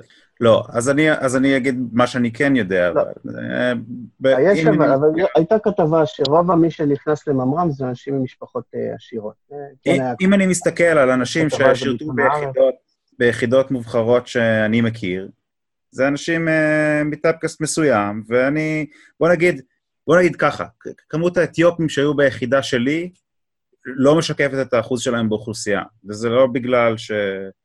אה, הם, הם לא מספיק, אה, לא יכולים להגיע לשם, זה פשוט, כי הם מעדיפים לעשות uh, דברים אחרים וללכת לפרנס את, ה, את המשפחה שלהם, וכתוצאה מזה הם מסיימים בכלא, בתור עריקים, למשל. אז לדעתי זה כן משהו שיוצר דווקא פערים, ולא מאחה אותם. בסדר, אני, אני חושב שיש תחושה כזאת, אני יכול להתחבר אליה, אבל אני לא, לא יכול לצאת בהצהרה כמו שאתה הצעת. אני חושב שזה מעבר, מעבר לתחושה, אני גם מביא, ו... אני גם מביא כתבה עם... ת, תביא, תביא רפרנס, אבל אני גם, אה, מהשירות הצבאי שלי, אני גדלתי בתל אביב, וחשבתי שכולם, אני אתגייס, כולם יהיו מתל, מתל אביב, ויהיה כמה, לא יודע, מבחוץ, אני איזה קיבוצניקים, מושבניקים, מסתבר שכולם מחוץ לתל אביב, מסתבר. ממש היה לי קור... אנחנו זן אדיר. פתאום גיל... בסדר, אבל פתאום אה, היה מ... אני אומר לך, ממטולה ועד אה, אילת. אה, לא, אין לא ספק שזה... לא כמטאפורה. אין ספק שזה כור היתוך גיאוגרפי. רגע, לא כמטאפורה, אלא אה, לחלוטין אה, פשוטו כמשמעו, בסדר? אז היה... אז אני, אני מבין את מה שאתה אומר, שבכל זאת, גם ממטולה וגם מאילת, זה לקח כאילו את הקרם של החברה. אני ממש לא בטוח, ממש ממש לא. אולי ביחידות מסוימות זה כן קורה, ובאמת בממר"ם יש שם איזשהו, אה, איזושהי הטיה מובנית, כי זה אנשים שכאילו עובדים עם מחשבים מגיל צעיר, אז זה אומר שהם עשו דברים מסוימים בילדות שלהם, אבל ברוב היחידות האחרות, אם לא כולן, אה, אין, אין את התנאים האלה, זה, זה יכולות. אז, אז לא, לא. האינטואיציה, לא. אני, האינטואיציה, אני יכול להבין אותה, אבל אני חושב שאתה פתאום, מדבר, פתאום התחלת לדבר איתי על שוויון בתוצאה ולא על שוויון בהזדמנות. לא, אני לגמרי בעד שוויון בהזדמנות. אני חושב שזה, שהקרקע מלכתחילה בגיוס חובה, אה, זה לא שוויון בהזדמנות. כש, כשמשכורת חייל היא 700 שקל, בתקופה שאני התגייסתי חייל קרבי, אה, אז, אז זה לא באמת שוויון בהזדמנות. כי, כי יש אנשים שלא יכולים להרשות לעצמם להשתכר 700 שקל. יפה, עם זה, נכון, יש אנשים, ש... יש אנשים ש... משהו כמו כ-80% מהחיילים אה, בכלא הצבאי מדווחים על בעיות כלכליות. ואני אישית מדי פעם מגיעים אליי כל מיני סיפורים, לא, זה, לא, זה לא הכיוון של חזית, אבל לפעמים אנשים אה, מתקשרים ואומרים, מבקשים עזרה, כן, יש אנשים ש... טוב, אני לא אכנס עכשיו לסיפורים אינדיבידואליים, אה, אין, אין טעם בזה, אבל יש סיפורים מאוד עצובים, מאוד של חוסר צדק עצום, כלפי אנשים שהם מאוד טובים, ממש, וכאילו נסיבות החיים הכריחו אותם. לברוח מהצבא ולעזור למשפחה, והצבא בכל זאת מכניס אותם לכלא אחר כך. יפה, אז, אה, אז, אז עם זה אני מסכים. סליחה, סליחה, דבר. כמו שאמרתי מקודם, זה, זה מס אה, שעניים, אה, קשה להם מאוד לעמוד בו. כלומר, משפחה שצריכה את הילד שיעבוד, הילדים לפעמים בורחים, להשלים קצת הכנסה, להשלים את השכר דירה, כל מיני דברים כאלה. ו, וזה לא כאילו, אתה יודע, שכל משפחה באמת מראש מגיעה לצבא עם איזשהו אה, אה, מסמכים שהיא חייבת, חייבת ביטוח לאומי, כי לפעמים במשפחות יש להם כל מיני בורות קטנים כאלה. אתה יודע, זה לא שהם כל הזמן מסכנים ואומללים, אבל יש להם בורות, בורות קטנים כאלה, אה, שפה ושם אה, קשה להם. ואז ה, ה, מי שבצבא אה, צריך לברוח מהצבא, לסגור את. הקושי הזמני של, לא יודע מה, טיפול שיניים לאבא או כל מיני דברים כאלה, ו, ואז הוא מתחיל להסתבך, ושוב פעם, גם בהקשר הזה אני אגיד מה שוועדת גייטס אמרה, אה, כמה ש... כתגובה לזה שזה יוצר אה, סולידריות חברתית וכור היתוך וכל הדברים האלה, אמרו שהם הם, הם אמרו בדוח שלהם שהם מצ... מצאו, כן, ש... לבוא ולכפות על בן אדם לעשות משהו שהוא לא רוצה, זה לא דבר שמחבר אותך דווקא למדינה. אז נכון שיש אנשים שהם מתחברים לצבא, ובצבא הם מוצאים את עצמם, ובצבא הם מרגישים שזה בדיוק המקום שהם רצו, ונתנו להם לפקד, ונתנו להם uh, להיות אחראים, ונתנו להם אחריות, כל הדברים האלה נכונים. יש אבל אנשים שבדיוק להפך, בדיוק להפך, הם מקבלים איזושהי גישה שלילית כלפי המדינה, שהמדינה לא התחשבה בהם, המדינה דפקה אותם, ויכולים אחרי זה לחיות אפילו כל החיים בתחושה כזאת. אני, אני גם אגיד יותר מזה, יש אנשים שזה מתאים להם, בסך הכל מה שצבא המקצועי מציע, זה לתגמל אותם כמו שצריך. זאת אומרת, לא, לא להגיד להם, בואו תעשו את זה כי זה מתאים לכם, ואז תקבלו גם 700 אה, שקלים בחודש ולא תוכלו לעמוד בזה, אלא כן לתת להם את התגמול הראוי, ואז באמת אנשים שהם טובים ורוצים לעשות את זה, ואין להם את האמצעים לעשות את זה בלי התגמול הזה, אה, יעשו את זה. אני חושב שזה רווח של כולם במקרה הזה. בסדר, מאה אחוז. אני רק uh, חושב שאתה, לא, שהעלית פה נקודה שהיא על יחידות מסוימות, ולא, ולא הנקודה הכללית ש, שדרור ציין אותה קודם. לכן אני חושב ש, שצריך להיזהר עם זה. אז רגע, רציתי לעבור לאיזשהו סעיף נוסף, אבל דרור, אני רוצה רגע שתחזור אחורה, תעשה לנו קצת סדר, כי אתה עושה פה, זורק פה שמות, ועדת גייטס, מילטון פרידמן, ועדת שפר, ששון חדד. אה, בוא, בוא רגע נעשה סדר. אה, מלחמת וייטנאם, נתת אותה כדוגמה, שבה היה גיוס חובה בארצות הברית, למי שלא יודע, גם היה גיוס חובה ב, במלחמת העולם השנייה, ומלחמת קוריאה אפילו, אני גם חושב, ומלחמת וייטנאם הוציאו דראפט, ואנשים היו מקבלים צו גיוס והיו צריכים להתייצב, או שהם היו צריכים לברוח ולהתלבש בפרחים. אה, וזה היה מלחמת וייטנאם, ואחרי זה התחיל תהליך בארצות הברית, שאותו אתה, אליו אתה נותן כל הזמן רפרנסים, רפרנסים פה, אז אתה יכול לעשות לנו טיפה סדר ותוביל אותנו גם, מזה תוביל אותנו גם לשפר ולוקר, רק, ת, רק תעשה לנו את הסדר הזה בתמונה הגדולה, אם אתה יכול. אוקיי. Okay. אז אה, אחרי ועדת, אחרי, סליחה, אחרי מלחמת uh, וייטנאם, uh, הייתה מחאה חברתית מאוד גדולה, וגם לא רק מחאה חברתית, uh, לא רק הציבור הבין uh, שמשהו לא בסדר, אלא גם המערכת עצמה, הפוליטית, ופחות, אגב, פחות המערכת הצבאית. עכשיו, ואז עשה כלכלן, עשה מחקר בשם אה, רוברט אוי, אה, סליחה, וולטר אוי, והוא עשה מחקר ש, שענה על השאלה שנש, שהייתה פתוחה, וגם אצלנו, אגב, היא פתוחה, לצערי, והיא, כמה זה יעלה לנו, לצבא ארצות הברית, לעבור לצבא התנדבותי מקצועי. כמה זה יעלה לו? והוא עשה מחקר שענה על השאלה הזאת.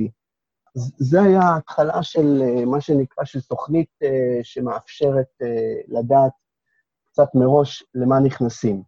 את זה עדיין אין לנו פה במדינת ישראל, וחבל מאוד. אחר כך היה ספר שבחזית תרגמנו, תרגמנו אותו, מתרגמת תמר ברס, ספר שנקרא How to End the Draft.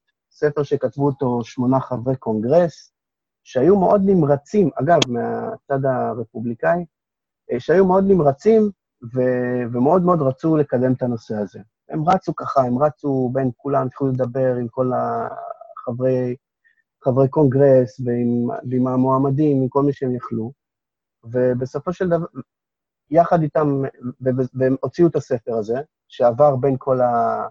אה, בממשל האמריקאי, הספר הזה, אנחנו מדפיסים אותו והולכים להוציא אותו לאור, ומקווה מאוד שגם כן נצליח אולי לשים אותו בחנויות הספרים, או לפחות אה, להציע אותו לציבור הרחב.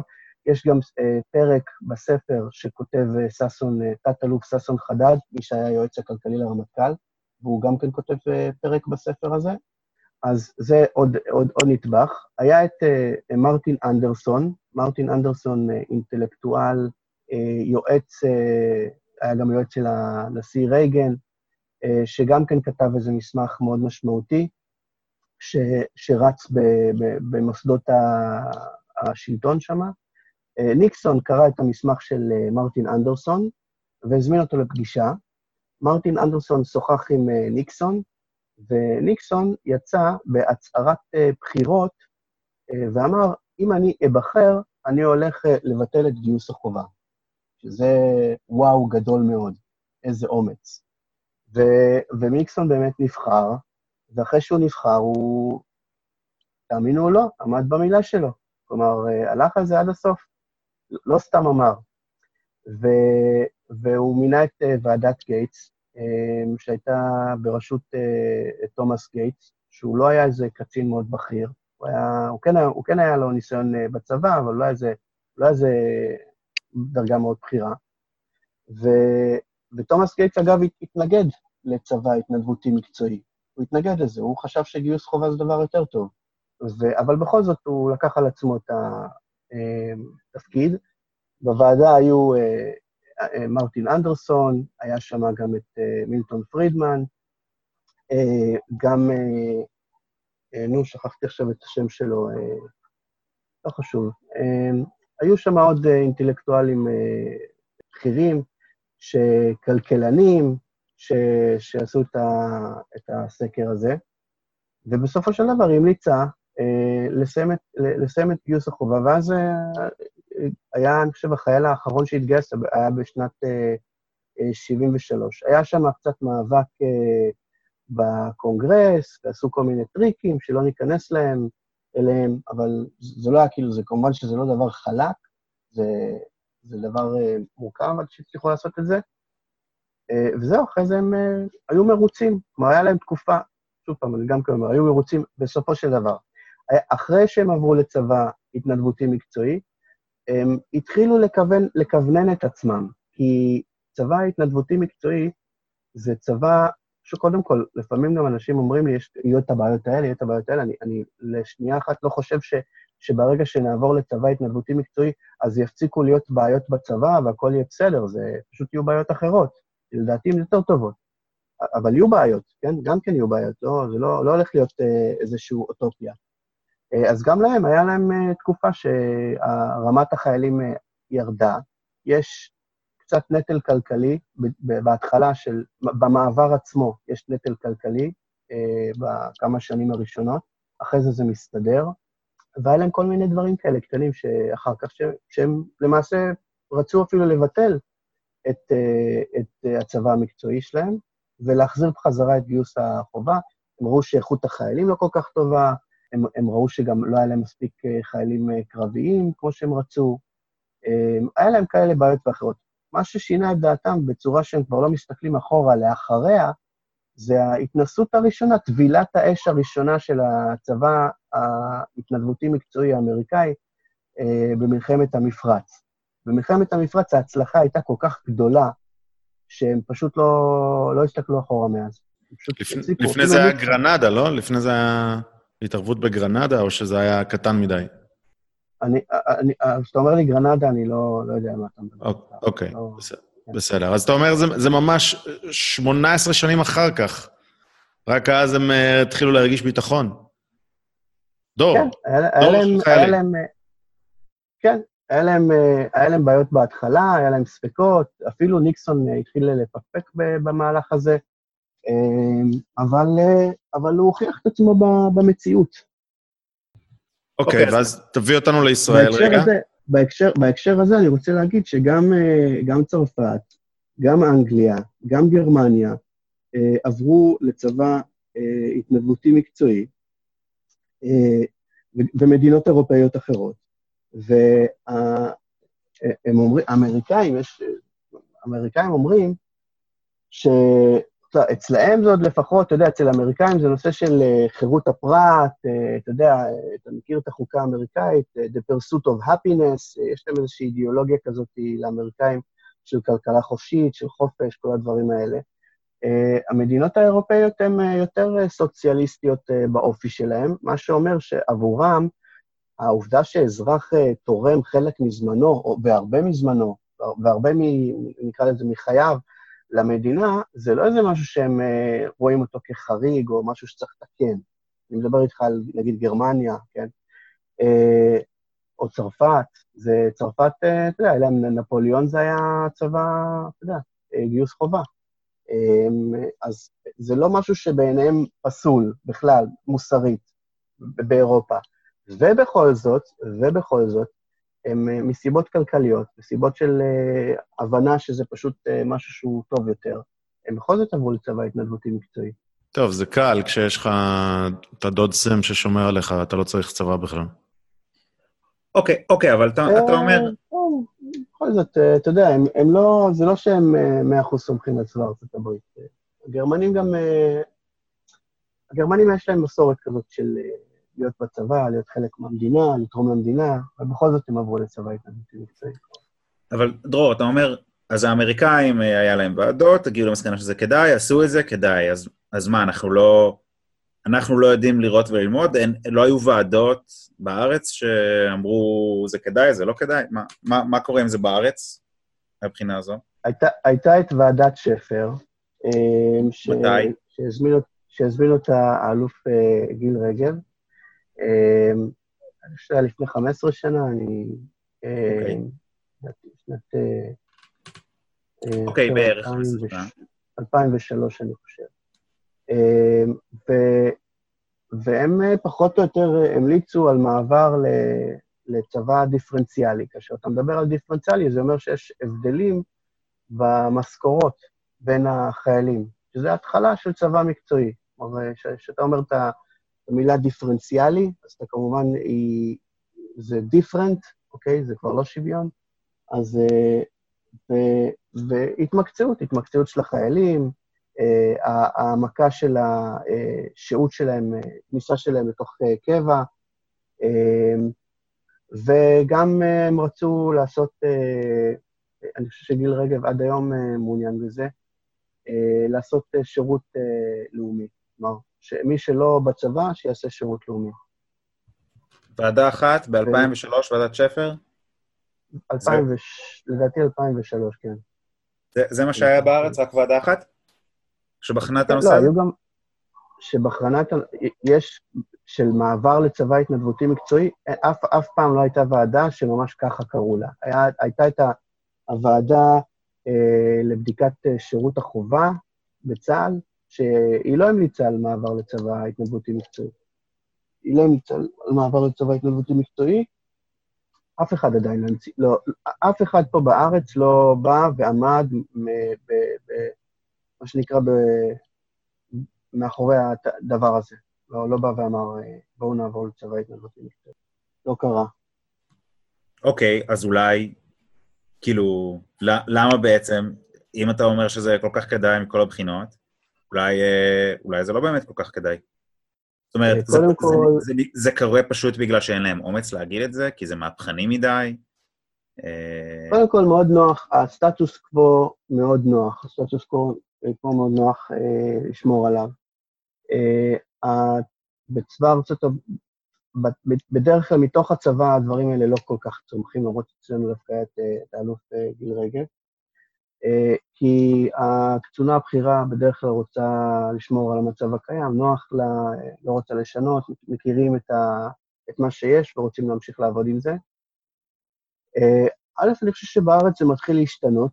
אני, אני נפגש עם פוליטיקאים, ואני גם נפגש עם אנשי צבא, ואני יכול להגיד לך שמקשיבים, מקשיבים באוזן אה, אה, מתעניינת בדברים שיש לי להגיד, ואני מאמין ש, ש, שהמציאות אה, בהקשר הזה, אני מאמין שהמציאות תכריע אה, ותעביר את הדבר. כי זה, זה, לא, זה לא בהכרח דבר שירצו אותו, כלומר, אני, אני לא יכול אפילו להגיד לך מי, אבל יש, אה, בתוך הצבא יש מישהו ש, שאומר, ישראל תעבור לצבא התנדבותי מקצועי משתי סיבות, או מתוך תכנון מושכל, כמו שצריך, למודל הזה, או אחרי איזשהו אסון אה, גדול מאוד, שלאחריו אה, יבינו שאין ברירה. כלומר, אה, זה אמרה לי איזושהי צבאית, אני לא רוצה להגיד, אה, לא רוצה לחשוף את השם, אבל, אה, אבל כן, אה, גם בצבא כבר יש מחשבות על זה. למעשה הצבא, היום אנשים שאני בקשר איתם בצבא, אה, שוב פעם, זה עוד לא בדיוק עדיין קורה, אבל בהחלט אמרו לנו שאם אנחנו נעשה צוות חשיבה, ואנחנו ניצור צוות חשיבה שמדבר על זה וחושב על זה ומתכנן את זה אולי אפילו, אז הם מוכנים לשלוח אה, נציגים, אפילו נציגים בכירים שישבו איתנו. אוקיי, okay. אז בוא, בוא נחזור רגע לשלב הטיעונים. לא, האם, האם אתה חושב שבכלל אפשר לעמוד בזה כלכלית? כי, כי אתה יודע, עכשיו נתחיל לתת לכל חייל משכורת מלאה, ולא יודע, תנאים ואוטו והכול. למה אתה חושב שאפשר בכלל לעמוד בזה כלכלית? זול אה, לתת 340 אה, שקל לחייל, ויאללה, שיאכל בשקם אה, במבה. קודם כל, צריך לעשות, צריך לעשות, קודם כל זה נכון, צריך לעשות דוח משמעותי ש, ש, שעדיין לא נעשה. צריך ל... איך הם עשו את זה בדוח גייטס? מה, מה הם עשו? הם לקחו ש, שלושה תס, תסריטים, כלומר, אני נגיד, לא, אני לא יודע, כמובן שאני לא יודע, אני לא יודע כמה חיילים הצבא צריך. לא אומרים לי דברים כאלה, אני לא איש צבא, אני לא בתוך המערכת, אז אני לא יודע. עכשיו, אז, אז מה שצריך לעשות, זה צריך לעשות uh, דוח שיגיד, בהנחה שהצבא צריך, לא יודע מה, uh, 40 אלף חיילים, בהנחה שהצבא צריך 60 אלף חיילים, ובהנחה שצריך, שהצבא צריך 80 אלף חיילים, אני עכשיו סתם זרקתי מספרים, שלא תבינתי לא נכון, אני פשוט לא יודע, צריך לעשות דוח שיגיד כמה זה יעלה אם הצבא צריך 40 אלף, כמה זה יעלה אם הוא צריך 60 אלף, כמה יעלה אם 80 אלף, או כמה אם הוא צריך 20 אלף, אני לא יודע, כן? אז uh, צריך שיהיה uh, שלושה דרגות, מה שנקרא, אחת כאילו הגיונית כזאת, אחת קצת יותר למעלה, אחת קצת יותר למטה, ועם עם מה שנקרא, עם uh, רישום ממש של, זה, התג, זה, זה המחיר של uh, צבא בגודל כזה, זה המחיר של צבא בגודל כזה, וכמובן שבמקרה שלנו, כלומר, ככל שהצבא הוא גדול יותר, הכדאיות הכלכלית של צבא מקצועי uh, קטנה, ככל שהוא גדול יותר. הכדאיות אה, קטנה. עכשיו, זה לגבי הצבא עצמו. אה, יש ערכים נוספים שצריך להתנתק רק מתקציב של הצבא ולהסתכל על מה זה עושה לכלכלה. אה, הדוח של משרד האוצר מצא שהגיוס החובה לוקח לנו מהמשק משהו באזור של, שוב פעם, גם כן יש פה חילוקי דעות, בין 1.7, יש כאלה שאומרים 3.5 אחוז מה, מהתל"ג, אבל אנחנו בסופו של דבר מדברים על 51 מיליארד שקלים. הכוונה היא שבגלל שאותם חיילים לא משתתפים שלוש שנים... בגלל שהם לא נמצאים בכוח העבודה. הם פשוט אה, לא חלק מכוח העבודה, לא חלק מהחברה האזרחית אה, היצרנית, הם פשוט אה, נמצאים בצבא, ואנחנו מפסידים 51 מיליארד שקלים במהלך השירות שלהם. אז, אז הכלכלה אה, תקבל אה, עוצמה של כוח אדם, שיעזור לה לעלות. אבל אני אישית לא, לא רוצה לבוא ולומר שזה 100% יותר זול או 100% יותר יקר, אה, צריך לעשות את החישובים האלה בצורה יותר אחראית. אבל כן, חד משמעית, יש דוח של משרד האוצר שאומר 51 מיליארד שקלים, אנחנו משלמים את זה. עכשיו, אם אתה מדבר על חיסכון, אז אתה יודע, יש הרבה דברים שאפשר לעשות וצריך לעשות אותם בצה"ל, ולא עושים אותם בלי קשר בכלל לצבא מקצועי. כלומר, אה, ועדת אה, לואקר אה, אמ-, אמרה שצריך להעלות את גיל הפרישה של האנשי קבע לגיל 57, ולא להשאיר את זה כמו היום, 47. אין ספק שבצבא יש, יש איפה להתייעל. חלק עצום מתקציב הביטחון הולך על משכורות, וחלק גדול מאוד הולך על פנסיות. כלומר, בגיל 45 אה, איש קבע שמשתחרר ומקבל אה, פנסיה יפה, אה, מגיל 45 הוא לא תורם לביטחון המדינה בשום דרך, הוא פשוט לוקח כסף מתקציב המדינה, ולא לא תורם, לא תורם לביטחון המדינה. נכון, צריך, צריך אבל להגיד שמה שאנחנו מכירים כתקציב הביטחון, מכיל בתוכו את הדבר הזה, ובמשרדים אחרים, אה, התשלום לכוח אדם לא מוכל בתוך, ה, בתוך תקציב המשרד. אז יש פה איזשהו, בגלל זה יש פה איזשהו מצג שהוא לא, לא השוואה של דבר לדבר. אה, זאת אומרת, תפוחים לתפוחים, מה שנקרא. אבל, אה, אוקיי, אז, אז אני מנסה להבין אם אתה טוען שבסופו של דבר יכול להיות שזה יהיה איזשהו חיסכון, או ש... או ש... לא, אני, אני לא, לא יכול לבוא ולהגיד אם זה חיסכון. אני, אני יכול להגיד שזה... תראה, אני יכול להגיד שא' זה מאוד מאוד צודק, מאוד מאוד צודק. יש לך היום חיילים שעושים שירות אמיתי ומסכנים את החיים שלהם, ויש לך אנשים ש... שלא עושים את זה. אז למה לא לתת לאלה ש... שוב פעם, זה עניין שהוא פשוט, אתה יודע, של אתיקה. למה שאתה לא תיתן לבן אדם שהוא יותר בסדר, שהוא יותר טוב, שהוא נקרא יותר פטריוט, אוקיי? אה, למה שאתה תיתן לו... אה, תגמול יותר טוב. כן. תגמול, כלומר, זה נוצר פה מצב שהוא בעיניי אה, לא טוב, אבסורדי אפילו, שבן אדם שהוא דווקא בסדר, ודווקא עושה, ודווקא רוצה להיות טוב עם המדינה, וטוב עם שאר האזרחים, הוא דווקא נדפק מזה. נדפק אה, בזה שהוא אה, מסכן את חייו, כאילו, מכל זה נדפק, כן? אה, אבל, ואחר כך במילואים, לא, זה לפעמים מקשה עליו לנהל את העסק שלו כמו שצריך, אם הוא עושה מילואים. ואין סיבה שבן אדם שעושה יותר, לא יקבל תמורה מהחברה עבור זה שהוא עושה יותר. אוקיי, okay, עכשיו ת, תגיד, יש עוד איזה משהו שהוא מיוחד בצבא, מדברים הרבה על זה שהלובי הצבאי הוא לובי חזק, בגלל זה לוקר אומר, תעלו את גיל הפרישה, אבל הלובי כל כך חזק, ואנחנו בעצם צבא שיש לו מדינה ולא הפוך, בגלל זה לא מעלים את גיל הפרישה, לא משנים, לא נוגעים לאנשים בפנסיות התקציביות, אה, מי, ש, מי שזכאי לזה עד, עד 2003 נדמה לי, או 2004, אה, ובעצם לא, לא עושים את הרפורמות הקשות האלה, כי יש לובי כזה חזק. אז זה צד אחד, אבל הצד השני הוא ש, שחיילים הם לא, בשונה מכל מקצוע אחר כמעט, לא יכולים לשבות, אין להם, אין להם כוח אמיתי אה, במשא ומתן. אתה יודע, זה לא כמו ועד עובדים או, או איגוד, אה, איגוד מקצועי. הם לא יכולים, אה, אין, אין מי שייצג את האינטרס שלהם, אין להם יכולת לנהל משא ומתן אל מול נותני המשכורת שלהם, חוץ מזה שהבכירים ביותר, שר הביטחון, הרמטכ"ל וזה, יעמדו איתן ויגידו, לא ניתן שיפגעו בפנסיות, לא ניתן שיפגעו במשכורת והכול. אז אתה רואה בצבא מקצועי שהמצב הזה ישתנה, שפתאום החיילים המקצועיים יוכלו לשבות ול... ו... ושיהיה להם כוח מיקוח על לקבל תגמול יותר גבוה? או, או איזשהו פתרון אחר לבעיה הזאת? ברור, ש... ברור שצבא לא יכול לשבות, אה, אבל ברגע, שה...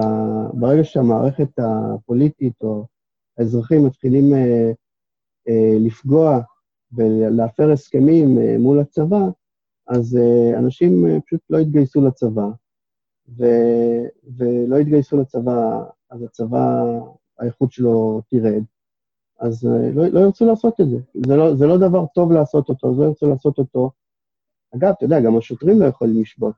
בכל זאת, הם אה, העלו להם עכשיו את השכר, נתנו להם גם 7% אה, פנסיה, כמו שנתנו ל, ל, לחיילי הקבע, לחיילי הקבע, אז אתה יודע, יש, יש דרכים, לא, לא, שביתה זאת לא הדרך היחידה אה, שאתה יכול להשיג בה את מה שאתה רוצה. יש אה, לדבר, יש אה, להסביר, יש, אה, יש, יש הרבה דרכים אה, להשיג את מה שאתה רוצה. ואם יש, אה, אם, אם, אם המדינה לא תנהל את התקציב כמו שצריך, אז אה, זה יפגע בצבא. אוקיי. Okay, אה, סבבה. אגב, אותם הבעיות, אבל יכול, אותם הבעיות יכולות להיות, אבל בהקשר הזה, וזה לא קשור כל כך לצבא מקצועי או התנדבותי, כי זה יכול להיות לך גם, אותם הבעיות יכולות להיות לך גם בגיוס חובה, כמו שלא יעלו את השכר, ש, שלא ייתנו אה, תקציבים טובים לקצינים, שתרד איכות כוח האדם בצבא. גם בצבא חובה, הדבר הזה שאתה אמרת, הוא גם כן, זו בעיה שיכולה לקרות גם במודל הזה. אה, וגם כבר עכשיו במידה מסוימת קורית. עכשיו, מה שעוד עוד מה שאני רוצה להגיד בהקשר הזה, זה, שווע, זה שוועדת קץ, האמריקאים, בין היתר, למשל, בדקו מה... אה, אה, אה, בדקו איזה דברים טובים יכולים, אפשר לעשות כדי לגייס את האנשים הטובים באמת לצבא, ולתת להם משכורות שישמרו עליהם בצבא, והם מצאו ש, שדווקא לתת בהתחלה משכורות גבוהות, זה יותר טוב מאשר להתחיל כזה לאט ובמשכורת כזאת גרועה, ואז כאילו לאט לאט לעלות. זה, זה מה שהיה לפני שהם אה, הגיעו למסקנה הזאת. אם אתה רוצה לגייס את האנשים הטובים, אתה צריך להתחיל דווקא במשכורות מההתחלה, ממש, מההתחלה, במשכורות uh, טובות. הם מצאו גם, בין היתר, uh, שלא כדאי לתת uh, הטבות, עדיף פשוט להעלות את השכר. כלומר, כל מיני uh, דברים של, uh, לא יודע מה, שיש היום בצבא, נקודות ספורט, הטבות, חופשות, כל מיני דברים שאתה לא רואה בתלוש, אתה מקבל אותם כאקסטרה, אה, הם דווקא מצאו שתלוש שכר גבוה, פשוט משכורת גבוהה, זה משהו שיותר מעודד את האנשים, יותר נותן להם הרגשה טובה, יחסית להטבות.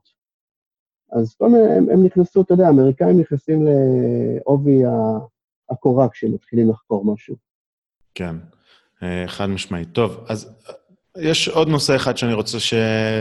שנדבר עליו שהוא חשוב. יש מחקרים רבים שמראים או אני, אני אתן לזה, אני אעשה רגע זום אאוט. בגדול, אה, יש חשש של הטווח הארוך, במידה ותעשה צבא מקצועי, אתה תייצר פה אה, שתי, שתי חברות שונות, או, או לצורך העניין, אתה, את, אה, יהיו, את, יהיו את אלה האוכלוסיות שהן בצבא והן, אה, אתה יודע, מאפשרות לנו לנהל, לנהל פה אורח חיים נורמלי, ויהיו, ותהיה חברה אחרת שלא מכירה צבא, ותהיה אה, ניהליסטית קצת, ולא מכירים, ובעצם יש שם דיסקונקט מאוד גדול, ובמידה לא מעטה זה קצת קורה בארצות הברית היום.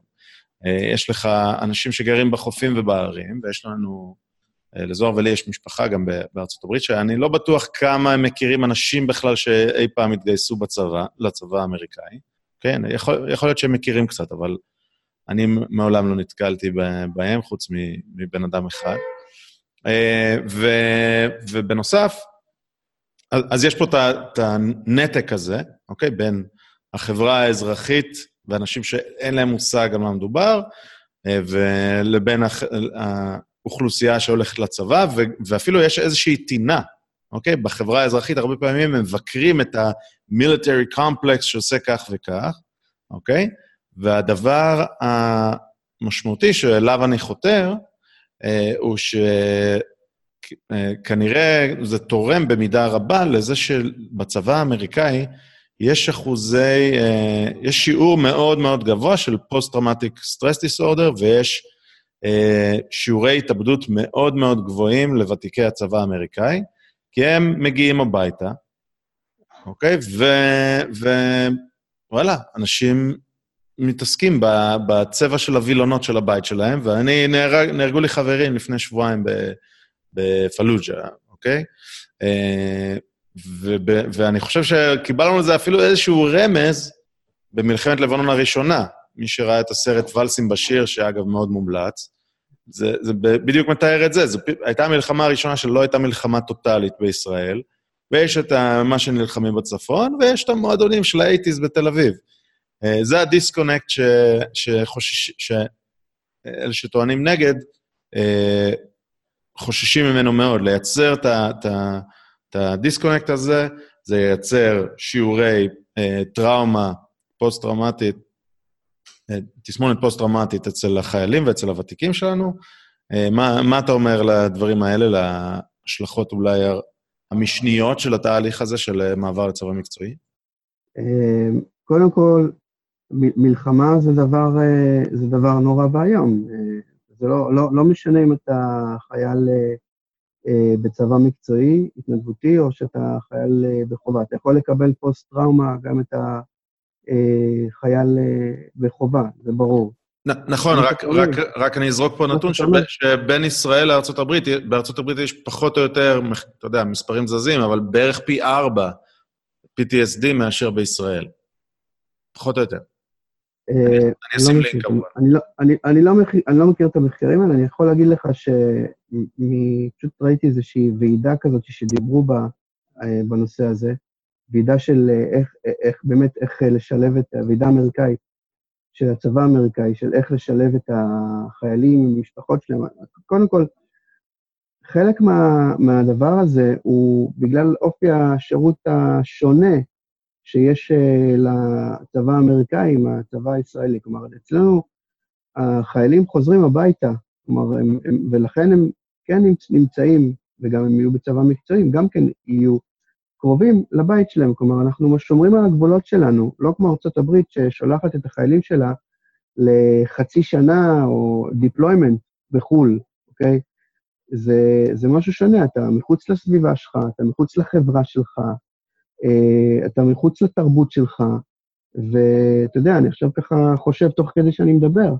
אה, זה, זה נראה לי משהו שהוא מאוד משמעותי ויכול לגרום לתופעות האלה.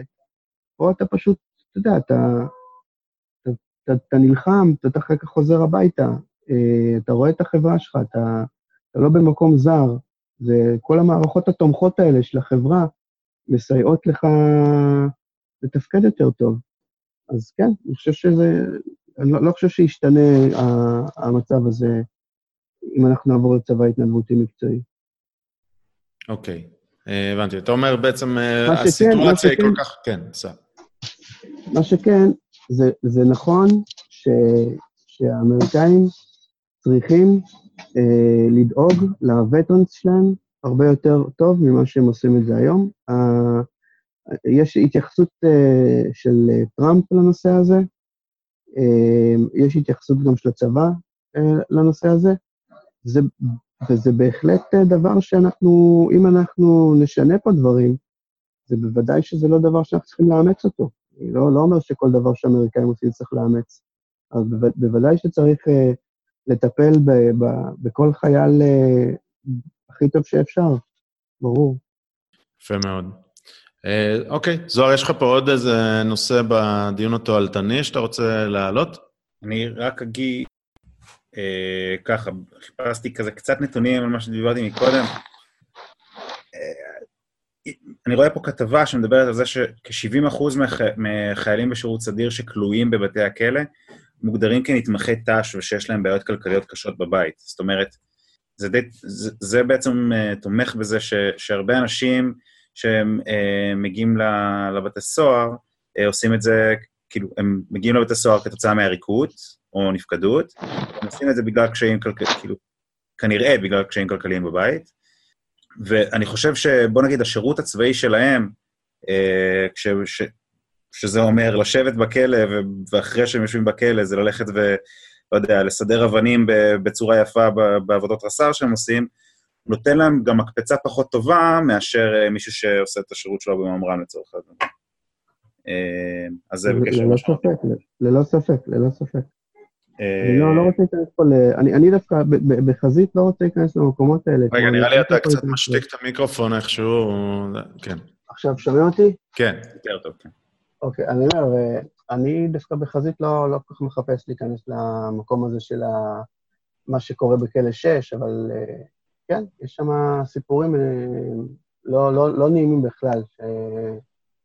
כולל של, אה, הייתי עכשיו לא מזמן בצילומים של סרט שעשו על אה, התעללות בצבא. היה שם בחור שמספר ש... שיש סוג של עינוי, גם היום, כבר עדיין בכלא 6. כלומר, אה, הזמן הוא מספר, הוא מספר גם כן על הרבה מאוד אנשים מרקעים עניים. הרבה מאוד, גם אנשים אפילו לפעמים, ש... שהוא סיפר שהם, ש... שבעיניו הם פשוט היו משהו אצלם לא בסדר בראש.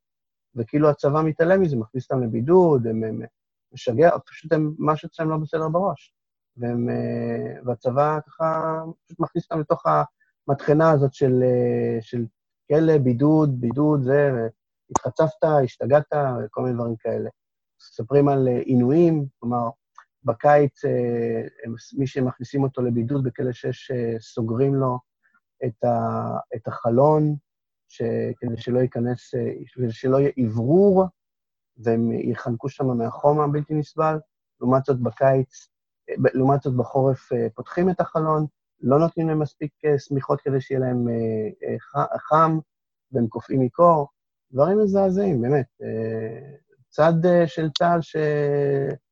שלא אוהבים לדבר עליו. כן, וזה יכול להיות גם סתם אנשים שרצו ללכת הביתה לעזור קצת להורים במצב הכלכלי. כן, אני מכיר סיפור על מישהי שאימא שלה נפלה במדרגות, אימא שלה נכה, וגם ככה היא גם לא עשתה יותר מדי האמת. אז לא, אני לא, לא רוצה להיכנס סיפורים האלה, זה לא, לא, לא, כאילו... זאת אומרת, זה, זה השוליים, זה, זה, לא, זה לא הדיון העקרוני. לא, זה לא, זה לא, לא רוצה להיכנס למקומות האלה של, אתה יודע, זה, אני לא רוצה להיתפס כמי שחבר'ה, אנשים uh, סובלים וקשה להם, אז, uh, אז בואו נעבור לצבא מקצועי. אה, למרות שזה באמת אנשים סובלים קשה להם. אז זאת לא צריכה להיות ה...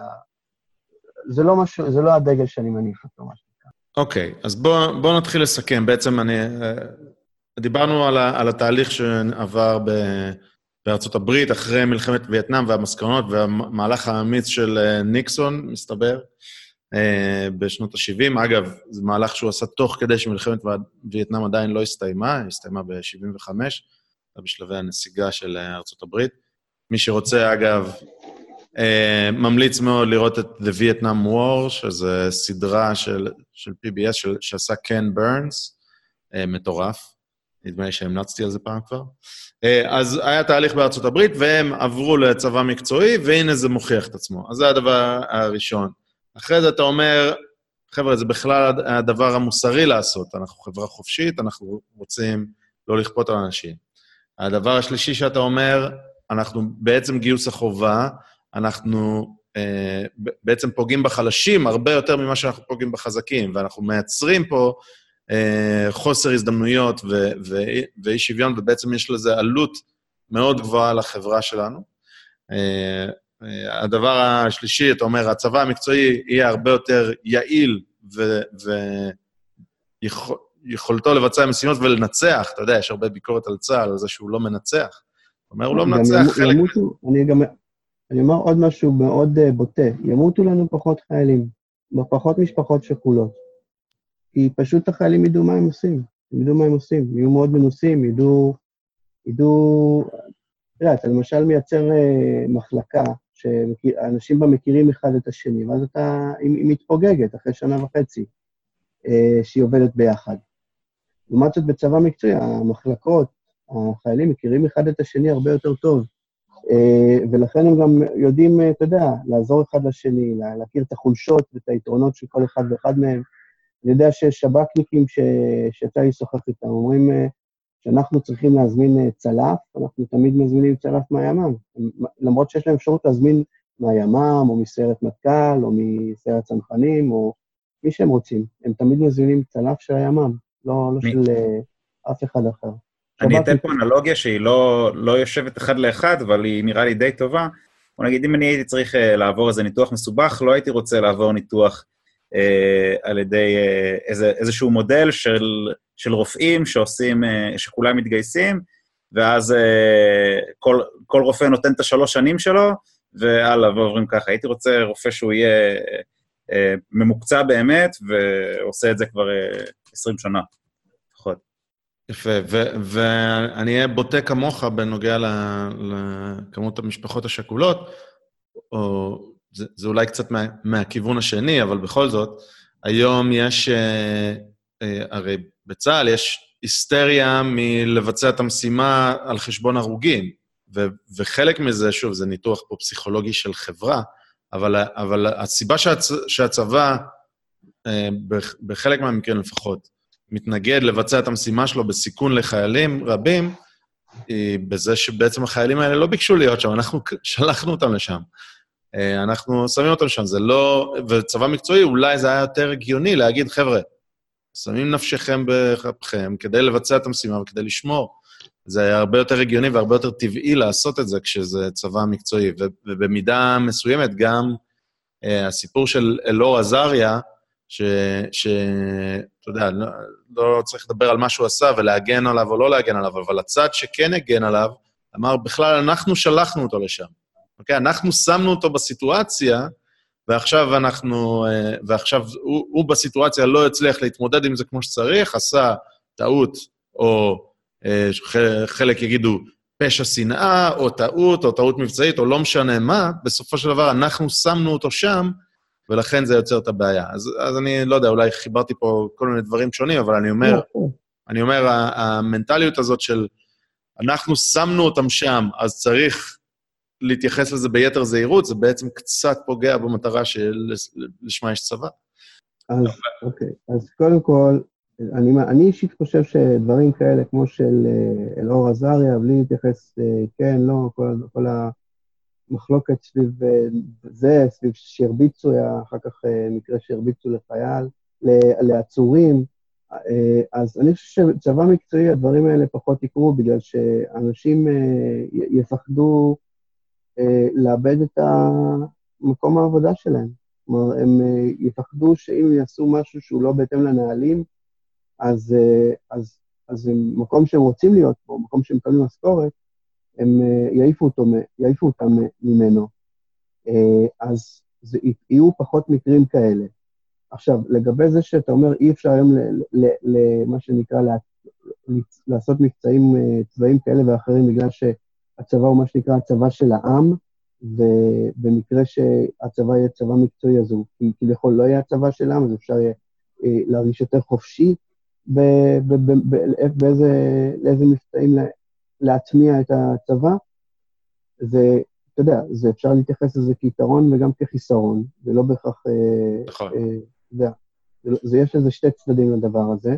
כן, יש לזה שתי צדדים. מה שכן, אני אישית לא חושב שההשפעה כל כך, אה, כמו שאומרים, אני הייתי בוועדה בכנסת, והיו באמת אנשים אה, מהצד שתומך בגיוס חובה, שאמרו את הטענה הזאת שאתה אמרת, אה, שהצבא יתנתק, או שתהיה איזושהי מערכת צבאית כזאת מנותקת מה, מה, מהאזרחים, תפעל יותר בחופשיות, אולי אפילו אה, ת, ת, תצא להרפתקאות כאלה ואחרות, או תתעלם מהדרג המדיני, אה, שזה פחות או יותר מה שאתה עכשיו אה, אמרת.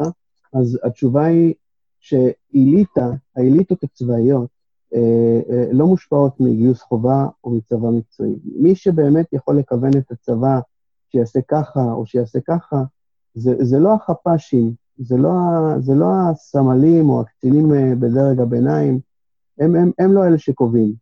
גם היום וגם בצבא מקצועי התנדבותי. ותמיד, תמיד יש אליטה צבאית, שזה הגנרלים הבכירים, שיכולים אולי אה, לקרוא תיגר על הדרג המדיני, או, או לקחת את הצבא למקום שהוא לא בהכרח מקום שהחברה האזרחית רוצה לקחת אותו אליו. אז, אז זה דבר שיש אותו בצבא התנדבותי, יש אותו גם בצבא אה, בגיוס חובה. אליטות צבאיות. האליטות הצבאיות, גם היום, גם היום הם מתנדבים, הם, הם בעצם מקצועיים, אז אתה אומר, זה לא ישתנה. כן, כלומר, מה שאני אומר זה שהעובדה ש... העובדה שאני מכניס את הבן שלי ומחר הוא יהיה סמל או מ"מ, זה, הוא, הוא לא ישפיע בשום אופן על הצבא, אלא אם כן הוא יעלה בדרגה שלו מאוד גבוה. החפ"שים לא משפיעים על ה... החיילים הפשוטים לא משפיעים על, ה... על הדרג, על האליטה ועל החלטות כאלה ואחרות. ולכן זה לא משנה, כאילו, אליטות צבאיות יש כיום ויהיו גם אחר כך.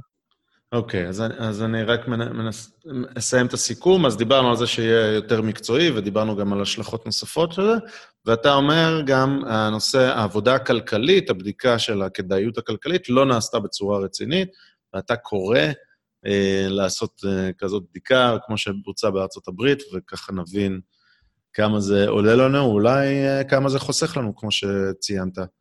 אה, זהו, זה, זה, אני מנסה לסכם את כל הנושאים שלגע, שנגענו בהם בשיחה הזאת.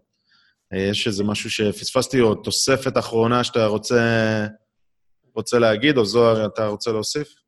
טוב, אז לי יש עוד איזה נקודה, לי יש עוד איזה נקודה, שנייה, דרור, ברשותך.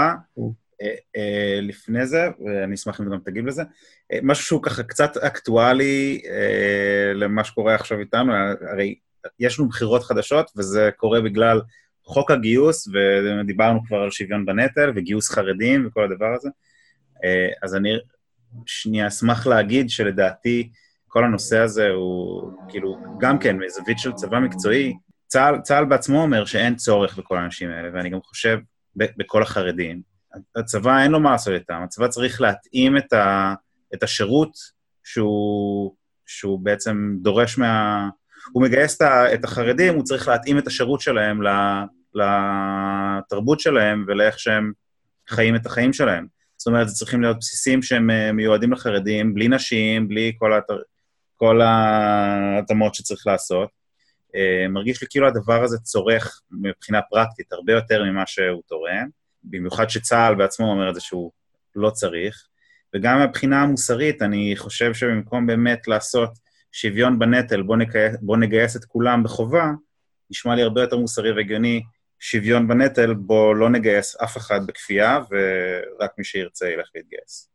זה ככה הסיכום שלי, ואני אשמח לשמוע את דעתו של דרור גם. זה, זה, זה נכון, קודם כל, החייל החרדי, חיילים אה, חרדים עולים הכי הרבה לצבא, חייל חרדי, אה, לפעמים יש לו כבר משפחה, ו, והוא צריך לשלם, הם עולים לצבא 8,000 שקלים. אומרת, חייל רגיל עולה לצבא בין 4,000 ל-5,000, בין 3,000 ל-5,000 שקלים, וחיילים החרדים עולים לצבא 8,000 אה, שקלים, גם בגלל שחלק מהם יש להם כבר משפחות, ואז צריך אה, לשלם להם כלכלת בית, וגם בגלל שצריך לסדר להם כל מיני תנאים אה, ספציפיים אה, שמתאימים להם. מה עוד שזה גם חיילים שאתה לא בהכרח, אתה צריך ליצור מערכות, מערכי הדרכה אה, ספציפיים עבורם. כלומר, אתה לא יכול להגיד שאם יש לך מדריכת צליף, ירי, אז מדריכת ירי לא יכולה להדריך את החיילים החרדים, וכיוצא בזה, או הם צריכים להיות בבסיס שאין בו בנות, וצריכים אוכל מסוג מסוים, עם הכשרות שלהם וכיוצא בזה. אה, ואגב, יש להם, ברגע שאתה מחליט לגייס אותם, אז יש להם גם את הזכות לדרוש את התנאים האלה, כי אתה גייסת אותם ואתה הכרחת אותם, אז לפחות תתחשב בצרכים שלהם. אה, זה אמר אה, סטיוארט כהן בכנס החירות. אגב, ממליץ מאוד לצפות בדברים שהוא אומר.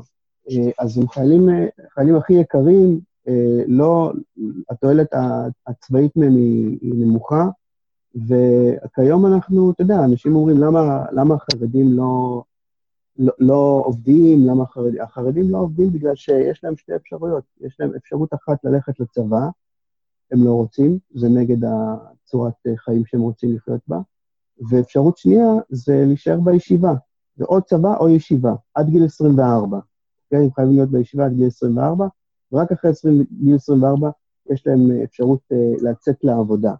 אבל אז הם כבר, הרבה פעמים הם כבר התרגלו לאורח חיים uh, שהוא לא יצרני ולא לא לעבוד, ואנחנו סתם, uh, כבר, לי יצא לדבר עם, uh, עם, עם כמה חברי כנסת שככה אמרו לי, שאמרו, לדעתי צריך לשחרר אותם, פשוט לתת להם לעבוד, וזהו. כי כרגע הם לא יכולים לעבוד. אנחנו למעשה, אנחנו אלה שנפגע, אנחנו פוגעים בהם וגם פוגעים בעצמנו, אנחנו פוגעים בהם בזה שאנחנו לא נותנים להם לעבוד, ופוגעים בעצמנו, כי אנחנו צריכים בסופו של דבר לשלם את, ה... את המחיה שלהם. ברור. אה, על הכיפאק. אז אני חושב שזו נקודה טובה לסיים בה. אה, אני מקווה שיהיה פולו-אפים ויש הרבה, הרבה על מה לדבר. כמובן שאנחנו פה... זה, יש, יש פה הרבה דברים אה, פרקטיים ש, שאפשר להמשיך לדבר עליהם, אז אני רוצה. להודות לך על הסבלנות. לפני שאנחנו מסיימים, אז ניתן כל אחד המלצת תרבות, אני מקווה שבאמת חשבת. אז אני אתן המלצת תרבות. האמת שחשבתי על אחת, אבל, אבל לאחרונה, כאילו, היום שמעתי על עוד משהו, אז אני אתן אחת וחצי. הראשונה היא המשחק של אנדר, אה, ספר של אורסון סקוט קארד, זה ספר משנות אה, ה-80 שנחשב קלאסיקה, וזה ספר מדהים, אוקיי? זורם, לא ארוך אה, ו- וממש מצוין. אני מפציר במי שמתעניין לא לראות את הסרט, הסרט לא קשור לספר, לא כי האירועים שם הם לא אותם אירועים, אלא כי הספר הוא, הוא מתרחש בעולם של מדע בדיוני, אבל זה לא ספר מדע בדיוני וזה לא ספר אה, אה, של אה, דברים עתידניים וזה, אלא הוא פשוט מתרחש בעתיד. זה ספר פסיכולוגיה, ספר שקורה בתוך הראש של הדמויות. אוקיי? ולכן הסרט הוא בכלל לא רלוונטי. לא רלוונטי מה שקורה בסרט. הספר הזה הוא מדהים, אחד הספרים האהובים עליי, אז המשחק של אנדר אורסון סקוט קארד. הדבר השני שאני אמליץ עליו, ש... ש... אני חושב שהיום זה חשוב שאני אמליץ עליו, יש אה, כתב אמריקאי ש... אה, עצמאי שקוראים לו אנדי נו, שכותבים את זה אנדי, אבל נו זה שם אסיאתי של זה NGO, כתב עצמאי שהולך ומסקר דברים עם הטלפון שלו, הפגנות, עניינים, והוא מראה את הטירוף שקורה בארצות הברית בהרבה מאוד uh, מקומות, בעיקר במערב ארצות הברית, מתמקד ב, באמת בשיגעון שקורה שם, uh, והוא, הפעילות שלו חשובה. למה אני מזכיר אותו היום ולמה הוספתי את ההמלצה הזאת?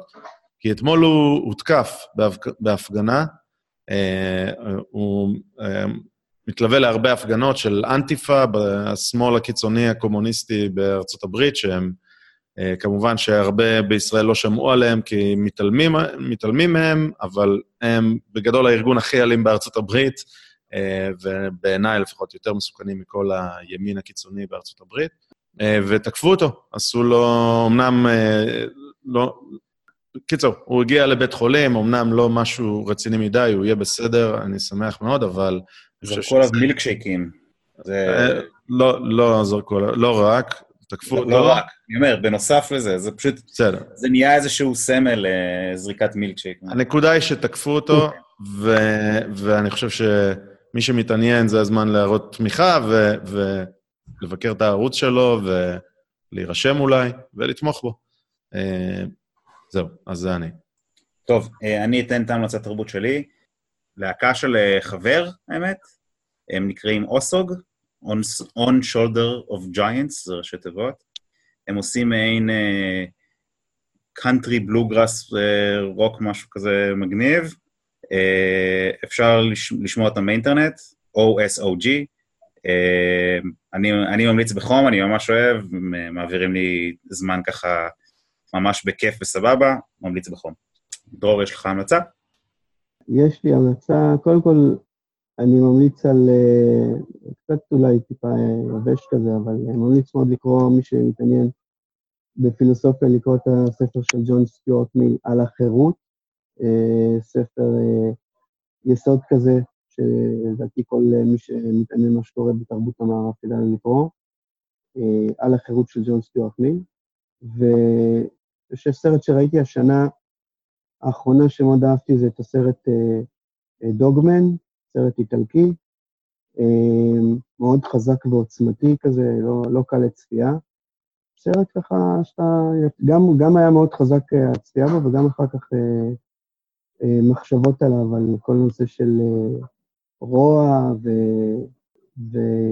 והתמודדות של אדם שיש לו, אה, נקרא לזה, חלש אופי, איך אדם חלש אופי, שהוא, שהוא כאילו טוב ב, ב, ביסוד שלו, אבל לא מספיק טוב כנראה, להתמודד עם כל הדבר הזה של uh, התמודדות מול אדם מאוד רע. okay. אוקיי. מעניין, כלומר, אני לא יודע, לא יודע אם אני מצליח להסביר אותו עכשיו וזה, אה, אבל סרט שאני אחר כך חשבתי עליו אחרי שראיתי אותו. אוקיי, okay, אז דוגמן וג'ון סטוארט מיל על החירות, מעולה. יפה, אז אני חושב שפה אנחנו יכולים לסיים. אנחנו רוצים להודות לך מאוד, דרור לביא, בהצלחה. תודה רבה. המשימה שלכם בחזית, תודה על הזמן שלך, תודה לכל מי שהאזין והצטרף. אה, יופי, עד הפעם הבאה. ביי ביי. להתראות.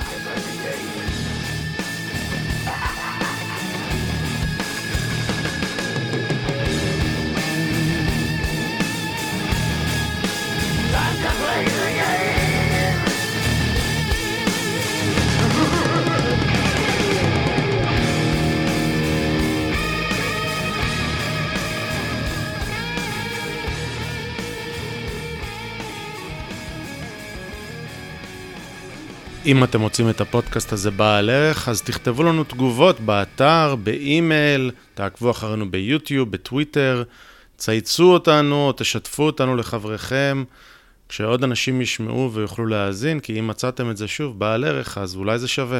כל אינטראקציה שלכם עם התוכן הזה רק תעזור לנו. אז uh, מודים לכם מראש, ותודה רבה שהאזנתם. להתראות.